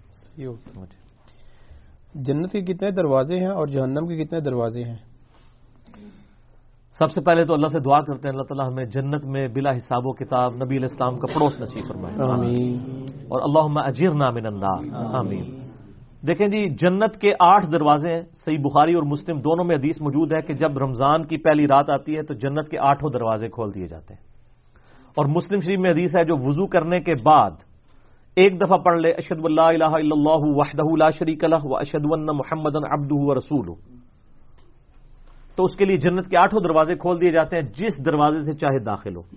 اس سے یہ پتہ چل گیا جنت کے کتنے دروازے ہیں؟ آٹھ۔ اور سورت الحجر میں آیا ہے کہ دوزک کے سات دروازے ہیں اور ہر دروازے کے لیے اس کا حصہ مخصوص ہے۔ سورت الحج پارہ نمبر چودہ میں۔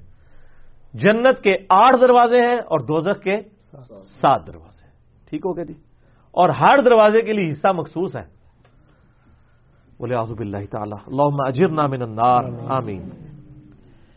کیا غلاف کعبہ پر اتنا پیسہ لگانا درست ہے؟ غلط ہے۔ میرا تو بہت پہلے کلپ آیا ہوا ہے کہ کیوں پیسہ ضائع کر رہے ہیں غلاف کعبہ کے اوپر اتنا۔ ظلم ہے۔ یعنی سونے کی تار کے ساتھ آپ اس پہ ملینز آف ڈالر لگا کے اور اینڈ پہ کیا کرتے ہیں؟ غریبوں میں نہیں بانٹتے۔ چلو یہ ہونا کہ بعد میں بھی جو گلاف کعبہ کے ٹکڑے ہیں، وہ بھی حکمرانوں کو گفٹ کر رہے ہوتے ہیں۔ سر، اس پیسے کے ساتھ آپ غریب بندوں کی مدد کر سکتے ہیں۔ اگر یہ سونے کی تار سے وہ صحابہ کرام کرتے ہیں تو آڈے کو سونے ہی کوئی نہیں ہے۔ جن کو سال ہر سال بلینز آف ڈالر کا جو ہے وہ جزیہ ملتا تھا رومن امپائر سے، اور پرشین امپائر کے خزانے ان کے قبضے میں تھے، ان کے لیے مسئلہ تھا وہ غلاف کعبہ پوری سونے کی تار کا بنا دیتے۔ ان کی تربیت نبی اسلام نے کی تھی، وہ فضول خرچیاں نہیں کرتے تھے۔ یہ تو پھکی ہے ناستے کہ صحابہ غریب نہیں سن تو آڈے تو زیادہ امیر سن۔ وہ گمبد بھی سونے کا بنوا دیتے، جو آپ نے ساڑھے چھ سو سال بعد جا کے رکھا ہے۔ حالانکہ گمبد کی ٹیکنالوجی قبل مسیح ہے۔ کبت سخرا جو ہے، جو ڈوم آف دا راک ہے، وہ گولڈن کلر کا ڈوم۔ وہ صحابہ کرام کی زندگی میں عبد الملک بن مروان جب خلیفہ بنا، اس نے بنوایا تھا۔ تو وہ ایک ڈوم نبی اسلام کی قبر مبارک پہ بھی رکھ سکتا تھا، لیکن ان کو پتا تھا، مسلم شریف میں آج ہمیں حدیث پتا ہے۔ کہ میں تمہیں منع کرتا ہوں قبروں کو پکا کرنے تھے سے ان پر عمارت بنانے سے اور ان پر بیٹھنے سے۔ تو اس لیے انہوں نے یہ حرکت نہیں کی ہے۔ ورنہ وہ اس وقت یہ کر سکتے تھے۔ تو سوال کیا تھا؟ کیا غلاف کعبہ غلاف کعبہ سے مجھے بات یاد ہے یہ سب فضول خرچی ہے۔ بالکل غلاف کعبہ سادہ ہونا چاہیے۔ البتہ غلاف کعبہ سنت ہے۔ یعنی مشرقین عرب کے بارے میں آتا ہے کہ وہ اس وقت خانہ کعبے کی رسپیکٹ کے لیے کالا غلاف چڑھاتے تھے۔ صحیح بخاری میں آتا ہے۔ نبی اسلام نے اسی کو کنٹینیو رکھا ہے۔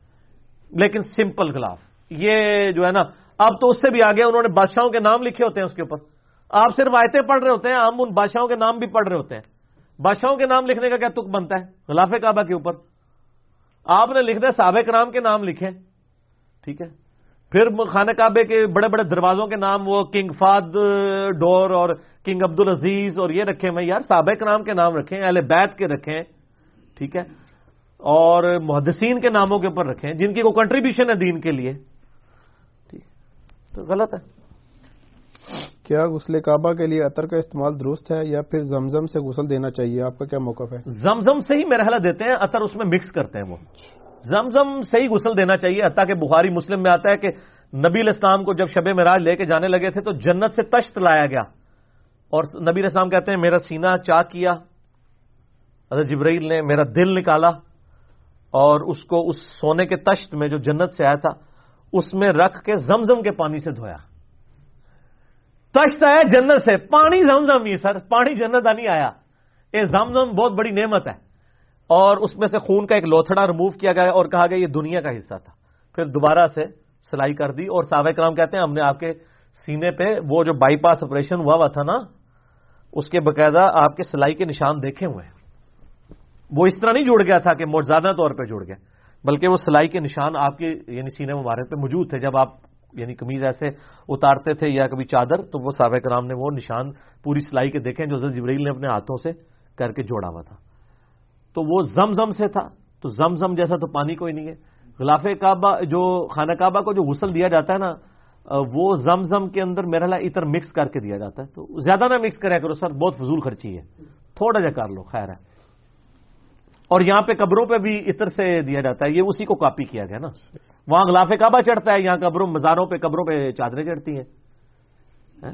تو یہ وہ اور جب ہم سمجھاتے ہیں وہ کہتے ہیں دیکھو جی شر کتوں ہو گیا جی؟ اللہ دی کو قبر ہے۔ یہ بزرگ کی قبر ہے۔ وہ کہانیاں کرا اللہ دے بندے بات یہ کہ جو رسپیکٹ اللہ اور اس کے رسول کی ہے وہ آپ نہیں کروا سکتے۔ شرکی نہیں ہم بات کرتے یہ بدات ہے۔ آپ وہ کیوں ویل کر رہے ہیں؟ نبی الاسلام اپنا پسینہ مبارک صحابہ کو دیتے تھے، صحیح بخاری، مسلم میں آتا ہے خوشبو کے لیے۔ تو آڈے بزرگوں نے پسینے کی تو بہت آمدی ہے۔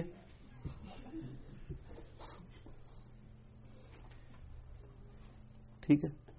اسی طریقے سے صحابہ کرام تو نبی الاسلام کا تھوک مبارک اور وضو کا دھون بخاری، مسلم میں آتا ہے، اپنے جسم پہ ملتے تھے۔ آپ اپنے بزرگوں کا ملیں گے؟ ویسے مل بھی لینا میرے متھے نہ لگی ہو مل دے ہو نا جڑے وہ غلطی کر دو ہاں۔ بس تھوک چٹیا کرو نال ایک ویڈیو بنا کے یوٹیوب تے چڑھایا کرو تاکہ اسی گوریا نو دسیے کہ اے جن یہ بدتی مسلمان نے یہ سڈے لیے مسلمان نہیں نے یہ کلمہ گو مسلمان نے ٹھیک ہے صحیح ہماری مساجد میں جو خوبصورتی کے اوپر لاکھوں روپیہ اور میناروں پر لاکھوں روپیہ خرچ ہوتا ہے کیا یہ حلال ہے ٹوٹلی حرام ہے جی بخاری مسلم میں قیامت کی نشانیوں میں سے ابودود میں یہ حدیث موجود ہے کہ قیامت کی نشانیوں میں سے یہ نشانی ہے کہ لوگ فخریہ مساجد بنوا آپ بھی آپ گاؤں ایریا میں دیکھیں جٹوں کی مسجد لادا ہے ارائیوں کی لادا ہے، مغلوں کی لادا ہے۔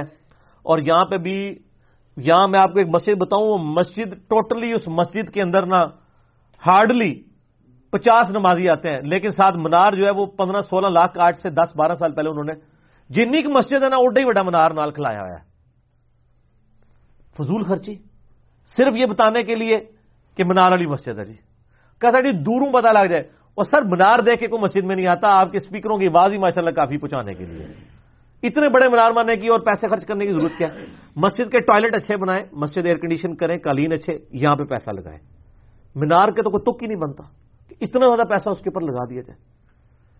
چھوٹے چھوٹے مینار آپ نے بنانے ہیں، چھت کے اوپر چھوٹے بورڈ ایک صرف ڈیکوریشن کے طور پہ یا لوگوں کو پتا چل جائے کہ یہ مسجد ہے، وہ ٹھیک ہے۔ اتنا اونچا مینار سو سو فٹ، ایک بنا ہے، نوے، دوسرا سو بنا جاتا ہے، تیسرا ایک سو دس بنا ہے۔ بالکل فضول ہے۔ اور یاد رکھیں، مسجد کے اندر جو مسجد کے اندر یہ جو آرائش کرتے ہیں نا، یہ بھی حرام ہے۔ کئی احادیث اس پہ گوائے کہ نبی اسلام نے ناپسند فرمایا۔ اس سے بڑھ کے تو یہ ہے، بخاری مسلم میں موجود ہے، آپ نے ایک دفعہ ایک منقص چادر پہنی تھی تو آپ نے نماز کے بعد وہ اتار دی۔ اور عائشہ سے کہا کہ یہ چادر مطلب اس نے مجھے نماز میں مشغول کر دی ہے۔ ایک اور حدیث بخاری مسلم میں آتی ہے کہ آپ علیہ السلام نماز پڑھ رہے تھے، سامنے کوئی پردہ لٹکا ہوا تھا، جس پہ کوئی نقش و نگار پڑے تھے، آپ کی اچانک نظر پڑ گئی تو آپ نے فرمایا کہ اس کو ریموو کرو، اس نے میری نماز میں مجھے مشغول کر، میں توجہ تو یہ جو کچھ مسجدوں کے اندر انہوں نے درباری بنا دیا مسجد کو، کس قسم کے رنگ اور شیشے لگائے ہوتے ہیں، اس لحاظ سے تبلیغی جماعت کی مسجدیں بالکل سادہ ہیں۔ رائے مرکز میں چلے جائیں یا کئی تبلیغی جماعت کی جو مسجدیں ہونا اوریجنل جماعت کے مراکز زکریہ مسجد پنڈی چلے جائیں۔ صرف سفیدی ہوئی ہوگی سر، کچھ بھی نہیں ہوگا۔ اور آپ کو لگے گا آپ کوئی سات آٹھ سو سال پرانی کسی مسجد میں آ گئے بار بھی انہوں نے سادہ ہی کام کیا ہوگا۔ یا آپ جیلوں والی مسجد میں چلے جائیں، ٹائلیں لگی ہوئی ہیں۔ پرانے زمانے کی جو ٹائلیں ہیں، وہ ابھی تک وہی انہوں نے لگائی ہوئی ہیں زمین میں، جو اینٹ نما ٹائلیں ہوتی تھی ٹھیک ہے۔ سادگی ہونی چاہیے۔ علی بھائی، آج کا آخری سوال ہے۔ شکر الحمد للہ علی بھائی مولانا تارک جمیل اور مولانا طاہر القادری کا حضرت معاویہ ابن سفیان کے بارے میں کیا موقف ہے؟ ذرا تفصیل سے بتا جگہ سوال آخری رکھا جائے کیونکہ کتمان حق حرام ہے۔ اور جی۔ اپنا عقیدہ ہی بتا دیں۔ اپنے ہی بتاتا ہوں۔ فرقہ واریت کے لانے سے بالا تر ہوگا جی فرقہ واریت کے لانے کتمان حق میرے بھائی یہ ہوتا ہے جو قرآن اور حدیث میں آئے نا وہ آپ چھپائے نا تو اس پہ لانت ہے۔ کوئی اپنے عقیدے چھپائے بیٹھا ہوا ہے اس کی ذمہ داری میری نہیں ہے کہ میں لوگوں کو بتاؤں کہ جی اے اندر ہے کہ جی باہر ہے کہ جی یہ کوئی دین نہیں ہے۔ ڈاکٹر تعلق قادری صاحب کا کیا عقیدہ ہے مولانا طارق جمیز صاحب کا کیا عقیدہ ہے؟ یہ وہ خود ہی جواب دیں باقی جو ان کی ویڈیوز سے ظاہر ہوتا ہے وہ تو مطلب ظاہر ہے کہ حضرت علی کو حق میں مانتے ہیں اور حضرت علی کے مخالفین کو پولیٹیکل ٹرم میں باغی مانتے ہیں۔ باغی سے مراد کافر یا اسلام سے خارج نہیں۔ وہ دیس ہے نا بخاری کی تخت الوقفی اطل باغیہ ٹو ایٹ ون ٹو کہ ایم آر تجھے باغی جماعت قتل کرے گی تو ان کو اللہ کی طرف بلائے گا اور جماعت دوزک کی طرف بلائے گی۔ باقی جو میرا عقیدہ ہے، میں نے بارہا اپنے پمفلٹوں میں بھی لکھ دیا ہے کہ ہم ان کو صحابی مانتے ہیں، لیکن غیر نبی مانتے ہیں اور معصوم نہیں مانتے۔ جو ان کی غلطیاں ہوئی ہیں، وہ غلطیاں ہیں۔ ان کی وجہ سے امت آج تک سفر کر رہی ہے۔ اور باقی اس بنیاد کے اوپر ان پہ لانت کرنا حرام ہے۔ میرا یوٹیوب کے اوپر ایک کلپ ہے، حضرت معاویہ رضی اللہ تعالیٰ پر لانت کرنا حرام ہے۔ وہ کلپ آپ دیکھ لیں، اس میں میں نے کھول کے چیزیں بیان کر دی ہیں۔ یہ یقین ہے۔ باقی اگر آپ یہ چاہتے ہیں کہ ہم ان کو لا کے حضرت ابو بکر، عمر، عثمان و علی کی صف میں لا کے کھڑا کر دیں زبردستی، تو سر وہ تو آپ کے بزرگ بھی تیار نہیں ہوئے ہیں۔ آپ لوگوں نے بھی نعرہ حق چار یار ہی لگایا حق پانچ یار نعرہ کوئی نہیں ہے۔ خلاف راجدہ حق چار یار ہی کہتے ہیں، وہ چار ہی یار ہے ابو بکر، عمر، عثمان و علی رضی اللہ عنہم اجمعین علیہم السلام اجمعین۔ اور ایک اور میرا یوٹیوب پہ کلپ ہے، حضرت معاویہ خلیفہ راشد سوالیہ نشان۔ تو وہ ملک ہیں۔ ملک ہیں اور ملک صاحب والے ملک نہیں تو لیکن بادشاہ ہیں، مسلمان ہیں، کلمہ گو تھے، صحابی تھے۔ ٹھیک ہے۔ ہم اپنے ساتھ ان کا کوئی کمپیرزن نہیں کرتے۔ بہرحال جو کچھ ان سے غلطیاں ہوئیں، جو بخاری مسلم میں آئی ہیں، میرا کربلا والا ریسرچ پیپر پڑھ لیں۔ اور ایک ڈیٹیل لیکچر ہے، میں وہ کوٹ کرتا ہوں، وہ ضرور دیکھیں۔ ریپلائی ٹو مولانا الیاس قادری اور حضرت معاویہ رضی اللہ تعالیٰ وہ دو گھنٹے کے لیکچر میں میں نے کئی ایک ٹروتھ ریویل کر کے آلریڈی دو گھنٹے میں یہ عقیدہ ریکارڈ کروا دیا میرا عقیدہ وہی ہے جو بخاری و مسلم کی احادیث پڑھ کے ایک عام آدمی کو سمجھ آتا ہے کہ وہ صحابی تھے، غیر نبی تھے، معصوم نہیں تھے، ان سے غلطیاں ہوئی ہیں، خلیفہ راشد کے خلاف بغاوت ہوئی ہے، جس کی وجہ سے وہ غلطی کے اوپر تھے۔ باقی اللہ جانے اور ان کا معاملہ جانے۔ ہم اللہ سے امید کرتے ہیں، صرف حضرت معاویہ کے بارے میں نہیں، ہر وہ شخص جس نے کلمہ پڑھا ہے ان کے زمانے میں یہ قیامت تک آنے تک کہ انشاءاللہ وہ جنت میں جائے گا ایک نہ ایک دن انشاءاللہ تعالی۔ ٹھیک ہوگا جی؟ اللہ تعالیٰ سے دعا ہے۔ جو حق بات میں نے کہی اللہ تعالیٰ ہمارے دلوں میں راسک فرمائے۔ اگر جذبات میں میرے منہ سے کوئی غلط بات نکل گئی اللہ تعالیٰ ہمارے دلوں سے محف کر دے۔ ہمیں کتاب و سنت کی تعلیمات پر عمل کر کے دوسرے بھائیوں تک پہنچانے کی توفیق عطا فرمائے۔ سبحانک اللہم و بحمدک۔ اشهد ان لا اله الا انت استغفرك واتوب اليك اللهم صل على محمد وعلى ال محمد كما صليت على ابراهيم وعلى ال ابراهيم انك حميد مجيد. اللهم بارك على محمد وعلى ال محمد كما باركت على ابراهيم وعلى ال ابراهيم انك حميد مجيد. وما علينا الا البلاغ المبين. جزاک اللہ جزاكم الله خيرا.